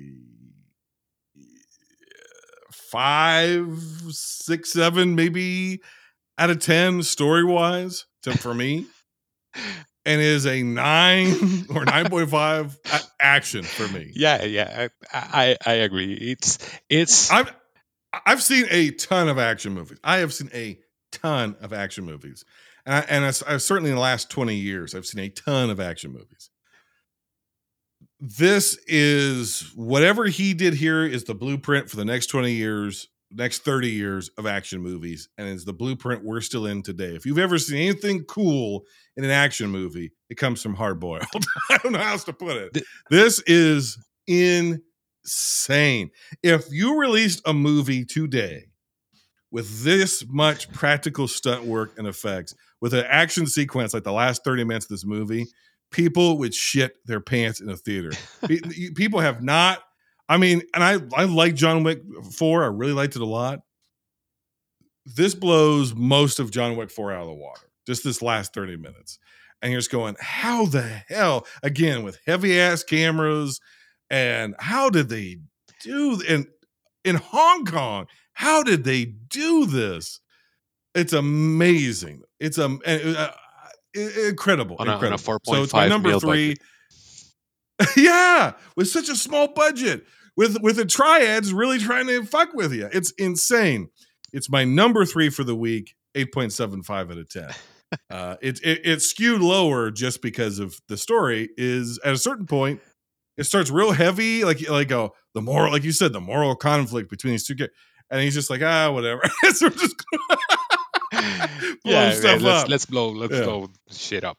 No, but but yeah, I I agree. This this um again we have here this uh, romantic relationship. I just wanted to mention that again because you know you have again uh, a, a strong brotherly relationship Yep. built and an unsuccessful at, at at- at one point i figure were they together are they boyfriend girlfriend or were they ex or This they- is the worst one of all. it, it doesn't matter Yeah. it doesn't matter um no.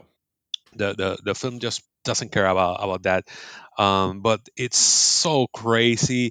Uh it, it's chaos but it's concerted chaos. So operatic so fluid flying sliding down stairs floors whatever. Um that that, that you, you just you just have to love it. Um and uh again a beautiful mess. Uh i have hard boil at uh 3.5 out of 5 um so I, if I translate that, I'm going to put it at 7.5 at 10. That's my number two. I can't believe that.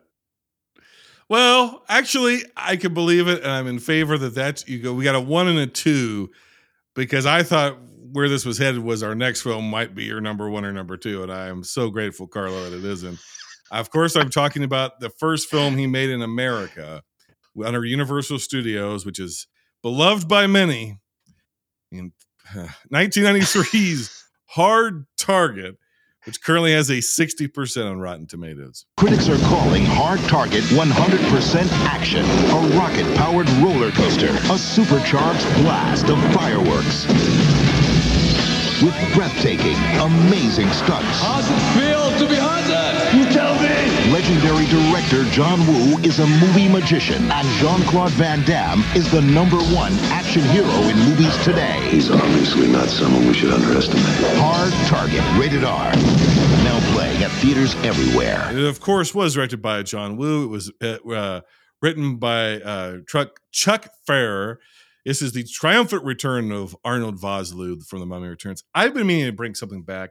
I can't do it every time, but I'll do it this time for those old school listeners. Guard your ears, Carlo. It is the triumphant return of Lance Henriksen, last seen in Super Mario Brothers. It's the triumphant return of Wilford Brimley, last seen in The Thing. It is the triumphant return of Sven Ole Thorsen from Gladiator. It is the, tri- it's the how did I used to do this? It's the triumphant return of Willie C. Carpenter, last seen in Men in Black, and it is the triumphant return of Jean Claude Van Damme, last seen in Sudden Death, or if you're on Patreon, Cyborg, where I did a, uh video uh, watch along for Binge Movies Presents for our two top tiers on patreon.com slash binge movies with fan favorite Lindsay Washburn. This is a triumphant quote unquote debut question mark of Yancey Butler, who's the bastard daughter of Linda Hamilton and Yasmine Bleeth.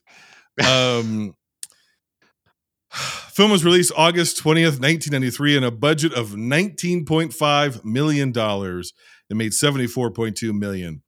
Mullets experiencing homelessness are hunt down in the Big Easy.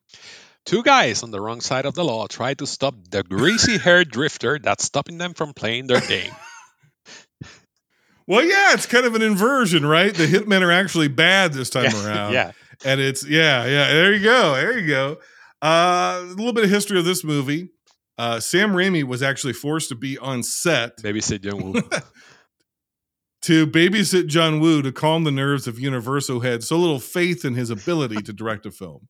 Why bring this man over from Hong Kong and give him $13 million and a multi picture contract to make a movie with Jean Claude Van Damme, who you have elevated out of the, the wreckage that was Cannon Films, to try to make a legitimate movie star out of him and go, "Well, now that we're here, I don't know that you can do this. Doesn't make any sense. Um, they say that Sam Raimi said, You're paying me to watch John Woo film a movie? Okay. yeah. Okay. I'm going to bring my brother to and I'm going to give him Now- a cameo. Well, that's what I was gonna say. You know, Sam was involved in the movie because Ted Raimi appears at some, at some point. Yeah. Um, y- the other thing I wonder is, I wonder if the relationship between Raimi and Vosloo began here, because Vosloo would go on to play Darkman Oh, yeah. in the straight to VHS sequels of Darkman, including "Die Darkman Die," which is one of the great all time subtitles of a B movie. Dark Darkman 2, Die Darkman Die. I've always loved that one. I do have a conspiracy for you, Carlo. I want to know if you think I'm right about this. Should. Whenever a hack screenwriter wants to write an action movie, they crib the deadliest game. it's, it's one of the most Every- adapted uh, short stories. Oh, every half-ass action movie to this day, including the ones with a completely addled Bruce Willis that they were exploiting him and putting him in these horrible movies for years without telling the public he had a freaking medical condition. Uh, they're all about like, well, the deadliest game is man, and you got to hunt men down, and rich people want to hunt the poor. And there's so many stories of wealthy people paying top dollar to hunt and kill the poor. It has to be happening, right? Like, I don't want to go full blown conspiracy theorist on you, Carlo, but there's an island somewhere where the rich people are hunting down uh the rest of us, right? Eh, Like they're they're letting us know that this this is Oh. a real thing. Has to.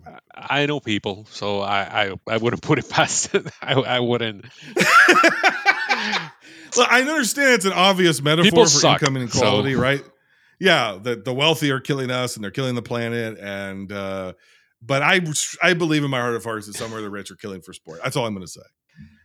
The most effective scene in this movie is the Elijah Roper scene, and it's the scene where he actually manages to escape the game. He turns the tables, he escapes the game, he kills the rich guy, and uh, he ends up in the neon-soaked streets of a very wet nighttime New Orleans.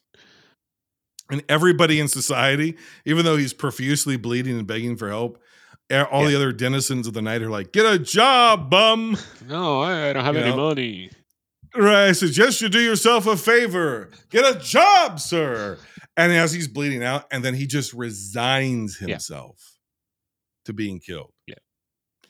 That is the closest thing to a theme or a thesis statement or a moral or a point that this movie has. I thought that was exceptionally it's this guy is begging for somebody to help him and and it's it, you know I don't let me go full woke for you, bro. This guy manages to escape a system that is meant to kill him, and he he escapes it, and all he needs is the minimal assistance, and he is stigmatized by his class, so has no other option but to resign himself to death. That is real heavy, very thoughtful for a movie that has Lance Henriksen shooting arrows at people and Wilford Brimley doing the worst Creole accent I have ever heard in my entire life. Whoever thought the Quaker Oats guy ought to be Creole ought to be strung up themselves and put into the the deadliest game. Wilford Brimley riding a horse, talking like a backwoods Cajun, is insane. It's insane that it was ever filmed, It- and let alone in a John Woo movie. Can you imagine? John Woo is making his first American film. They cast goddamn Wilford Brimley to be an action hero as a Cajun. Oh, I hadn't seen this film, uh, and it's weird because I, I think that it might have to do with. well, I've seen it. uh, it, it might have to do with the with maybe at that po- at this point I was already had too much Van Damme. I had, I mean, I had seen Bloodsport, I had seen Kickboxer, I had seen Cyborg, I had seen uh, Double Impact, Lionheart, um, you name it. Uh, before this, So you, you saw all of his B movies. yeah.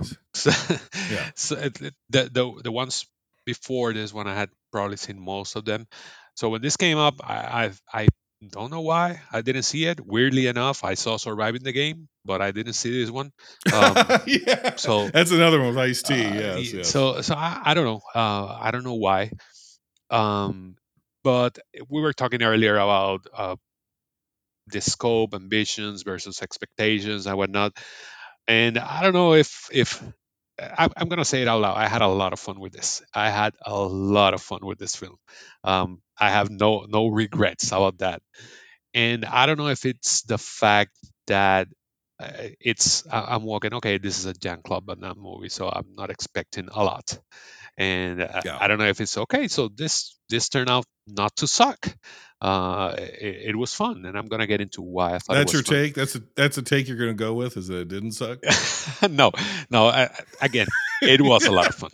I, I had a lot of fun. Um, but but I don't know if it has to do with that, with with that those expectations. Because I mean, who who walks into a Jean Claude Van Damme film expecting, oh, you know, this is going to be deep and thoughtful, and and I I mean, you, your analysis is is is more thought more thoughtful than I'm pretty sure the writers and uh, put in, into into uh, the, the the movie.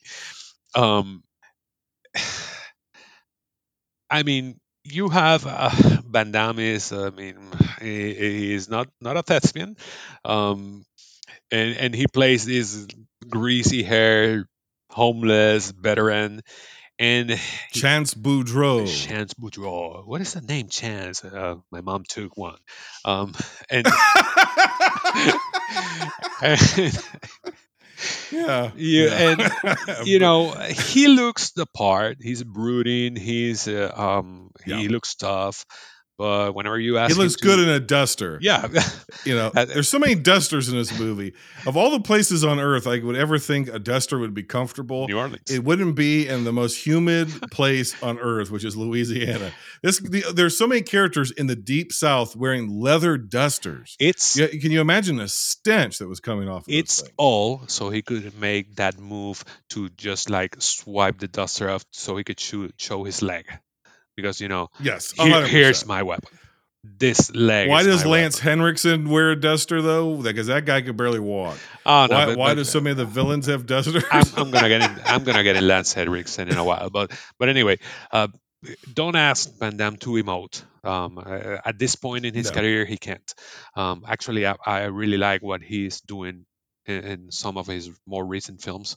Um, uh, yes. I, I I like where he where he's uh, what he's doing within his limited abilities. I like what but but anyway, I digress.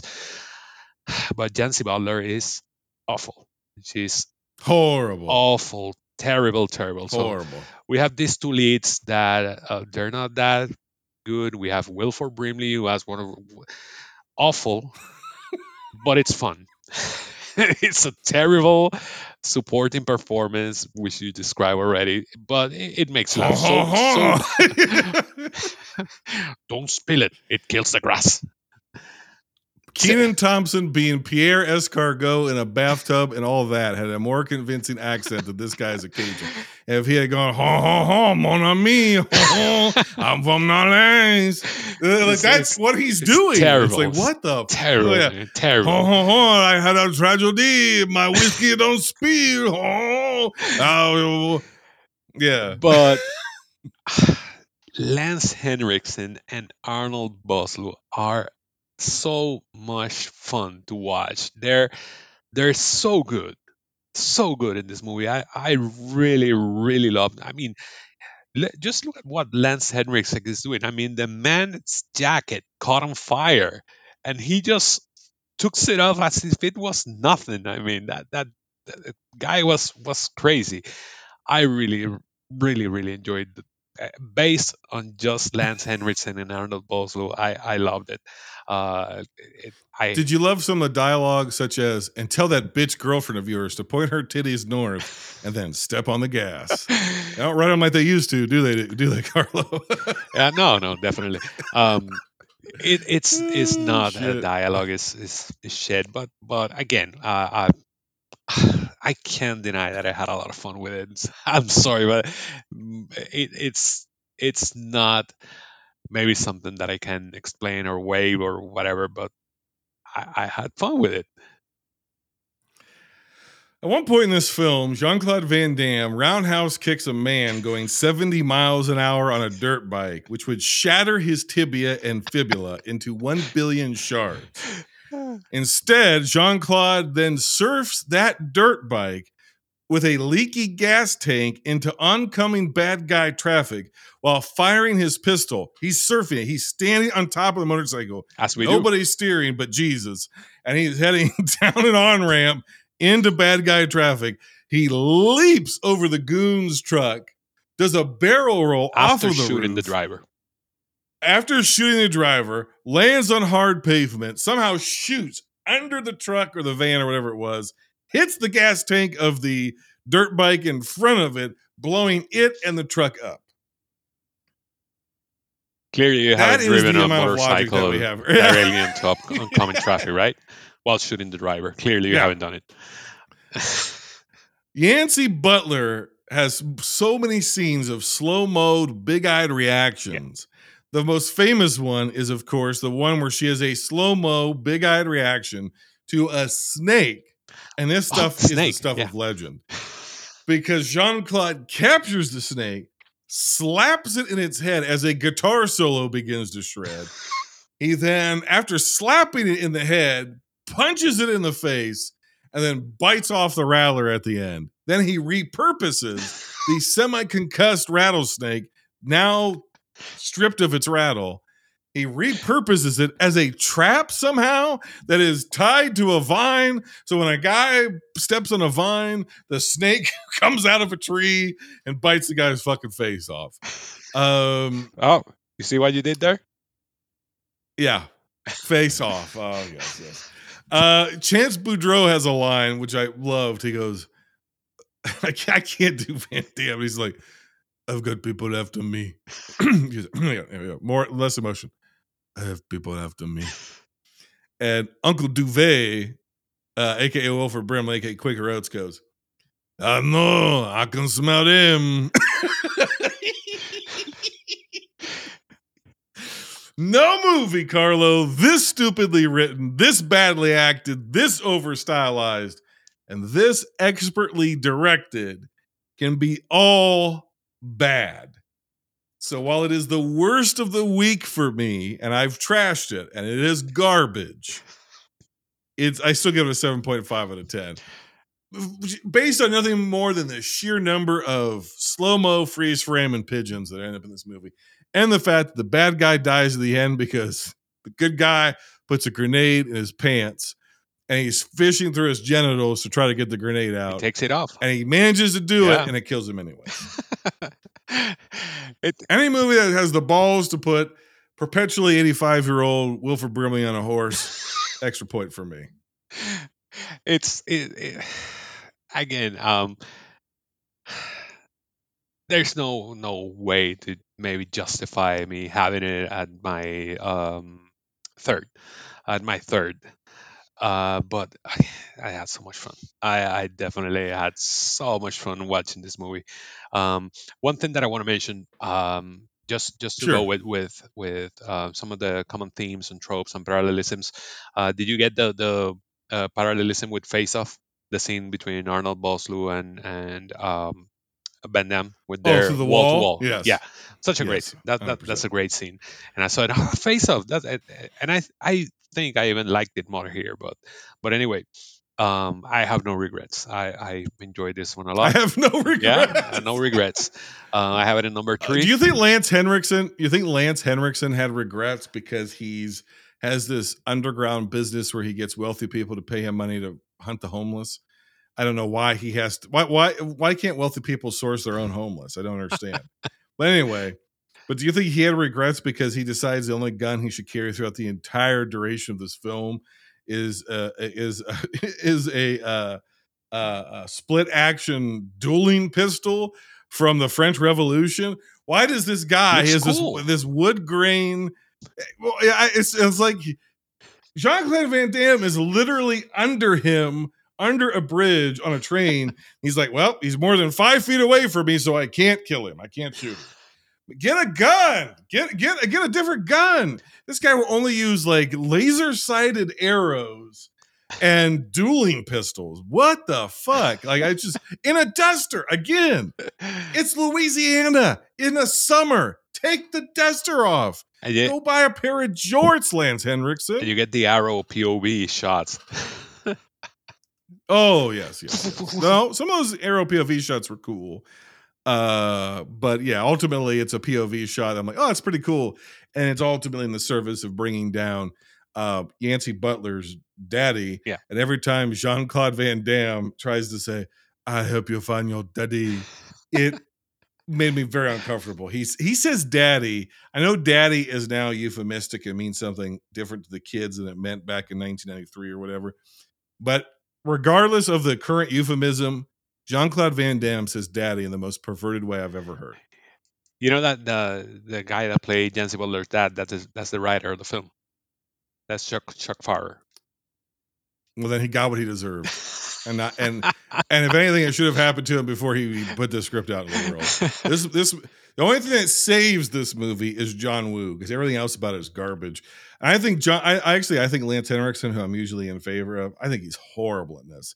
I don't buy his Oh, character at all. He's, oh, he's doing the same old. I'm the charismatic sociopath. I'm going to play classical music on my piano and crush your finger. I've seen this a thousand times. His entire performance is, as Roger Ebert would say, an explosion at the cliche factory. I don't buy a single minute of Lance Henriksen. Arnold Vosloo can't decide whether or not he's South African, Australian, English, or American. His accent is so fucking muddled in this movie. He would later go on, of course, to play an Egyptian in brown face, and we never had a problem with it. But and then he'd also go on to play uh, Liam Neeson, and we never had a problem with that either. so I don't know. It, that- his accent's the least problematic thing Arnold Vosloo's ever done on film. But still, this movie stinks. But John Woo is great, and it's so stupid. It is stupidity at its best. Seven point five out of ten. Not. It's the worst of the week though. And if you're saying a bullet in the head is worse than this, you're taking crazy pills, Carla. I deserve a bullet in the head. Um, metaphorically speaking. yeah, yeah. metaphorically. Please don't come for me. Um, no, I I have it in number three. I I, I don't care. Seven point two. All right, it's time for a recap. Coming in dead last for me is the inane Hard Target, uh, which I give a 7.5 out of 10. I think all of these movies are enjoyable in their own regard. I think four of them you should make go out of your way to see, and this isn't one of them. Number four is A Better Tomorrow, which is probably the strongest story and best drama of all of these. Uh, I give it an 8.5 out of 10. Hard Boiled, which is everything you've heard it was and more give an 8.75 out of 10. Thoroughly enjoyed it. Probably the least engaging story, but definitely the best action. Uh, number two, my, honestly, my personal favorite for the week uh, with a 9.25 out of 10 is The Killer. And uh, coming number one, added to the short list is Bullet in the Head, which I give a 9.5 out of 10. At number five, I have the Muddled Mass of Bullet in, Bullet in Head with 5.5. At number four, I have um, the Unpolished Beginnings of Hong Kong Cinema and John Woo in A Better Tomorrow with 6.5. And number three, I have the Crazy Fun Hard Target with 7.2. Number two, I have the crazy bunkers action of Hard Boil at 7.5. And at number one, uh, pretty far from the rest as far as I'm concerned, uh, The Killer is just so good at 9.5. That That is a true masterpiece out of all these five and one of the best action films I've seen. Yeah. Uh, so this is where I usually say, "What's your recommendation of the week?" And it doesn't have to be your number one necessarily. Uh, for me, it's The Killer. That is, if you watch one John Woo movie, especially of his original Hong Kong run, it's The Killer. Uh, what do you think? Would you still stick with The Killer, or do you think that another one of these? Uh, no, I'm, I'm going to go off the beaten path a, a, a bit. And uh, the first one that I'm going to throw is 2002, The Host, uh, Hostage. And this is a weird, weird short because this is uh, BMW at one point in the in the 2000s. BMW commissioned a series of short films to uh, serve as glorified car ads. And they had the weird thing is that they hired some established directors and actors. Uh, you get short films directed by Tony Scott. You get uh, Wong Kar Wai. You get John Woo, uh, John Frankenheimer, and you get actors like Gary Oldman, James Brown, um, uh, Forest Whitaker, um, Don Cheadle, and Clive Owen. Clive Owen is the central piece of these shorts. There are like 10 or, or, or 12 shorts. Um, he plays a driver, a mysterious driver that is hired for, for different jobs. And in the John Woo directed one, he's dealing with a hostage situation. And there's so much tension in this nine minute short, more tension than in most modern action films. And I really loved it. It's really great. The one that I'm going to recommend and that I want to go with, I saw John Woo's 1979 Last Hurrah for Chivalry. Um, have you seen this film? I have not.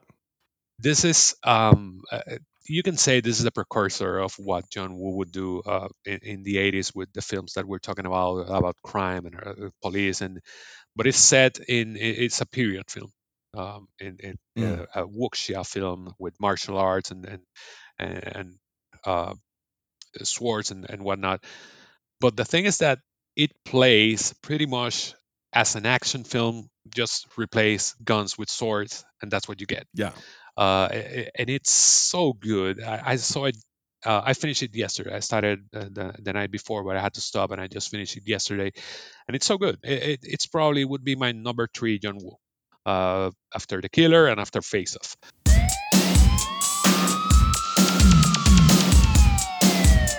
On our next episode, it is the return Forgotten Films of the 1980s, Part 5, which includes 1981's Excalibur, 1983's Blue Thunder, 1985's Certain Fury, 1985's Young Sherlock Holmes, and 1986's Thrashin'.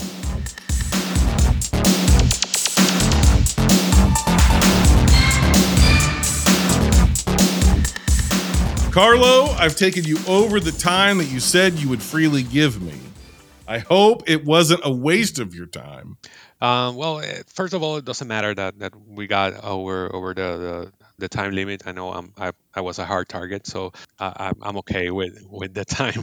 But now people can find uh, eh, I'm uh, people can find the movie loot in every podcasting platform. We're uh, Apple Podcast, Spotify, Google Podcast, anywhere that, that you listen to podcasts, you can find the movie loot. And people can talk to me on Twitter. I'm very active on Twitter. Um, the podcast is at TMML2021, or they can just search the movie loot. And me personally at TIF CGT, T H I E F CGT. Uh, that's where they can talk to me. They can uh, blast me for uh, putting bullet in the head at the bottom, or they can blast me for putting hard target above it. Um, bring it. Careful what you wish for, Carla. Well, I really appreciate it. This is a fun conversation. This is your first time on the show, and Yeah. I thought it was very fun. I threw you a big old curveball and said, "Hey, can you come on and talk for several hours about something that you're not as familiar with, instead of all the many things you are familiar with, like classic Hollywood?" And uh, you were up for the challenge. So I always appreciate that. I appreciate your time watching the movies and your time having this conversation. And as always, if you're listening to this and you're not already a supporter of the movie Loot and Carlo, check out his stuff and go ahead and give it a support. If you like what he's doing, give him a five star review in all the places that matter. And if you haven't done it for us, we'd like you to do it for us as well. So, uh, VHS summer is going to roll on. We're going further into the VHS era, just as deep into the 80s as we possibly can. What movie will I think is the best? What will be added to the short list as we head towards uh, basically the back end of another season? You can only find out if you tune in very next week, next week here at Binge Movies. Until next time, binge on.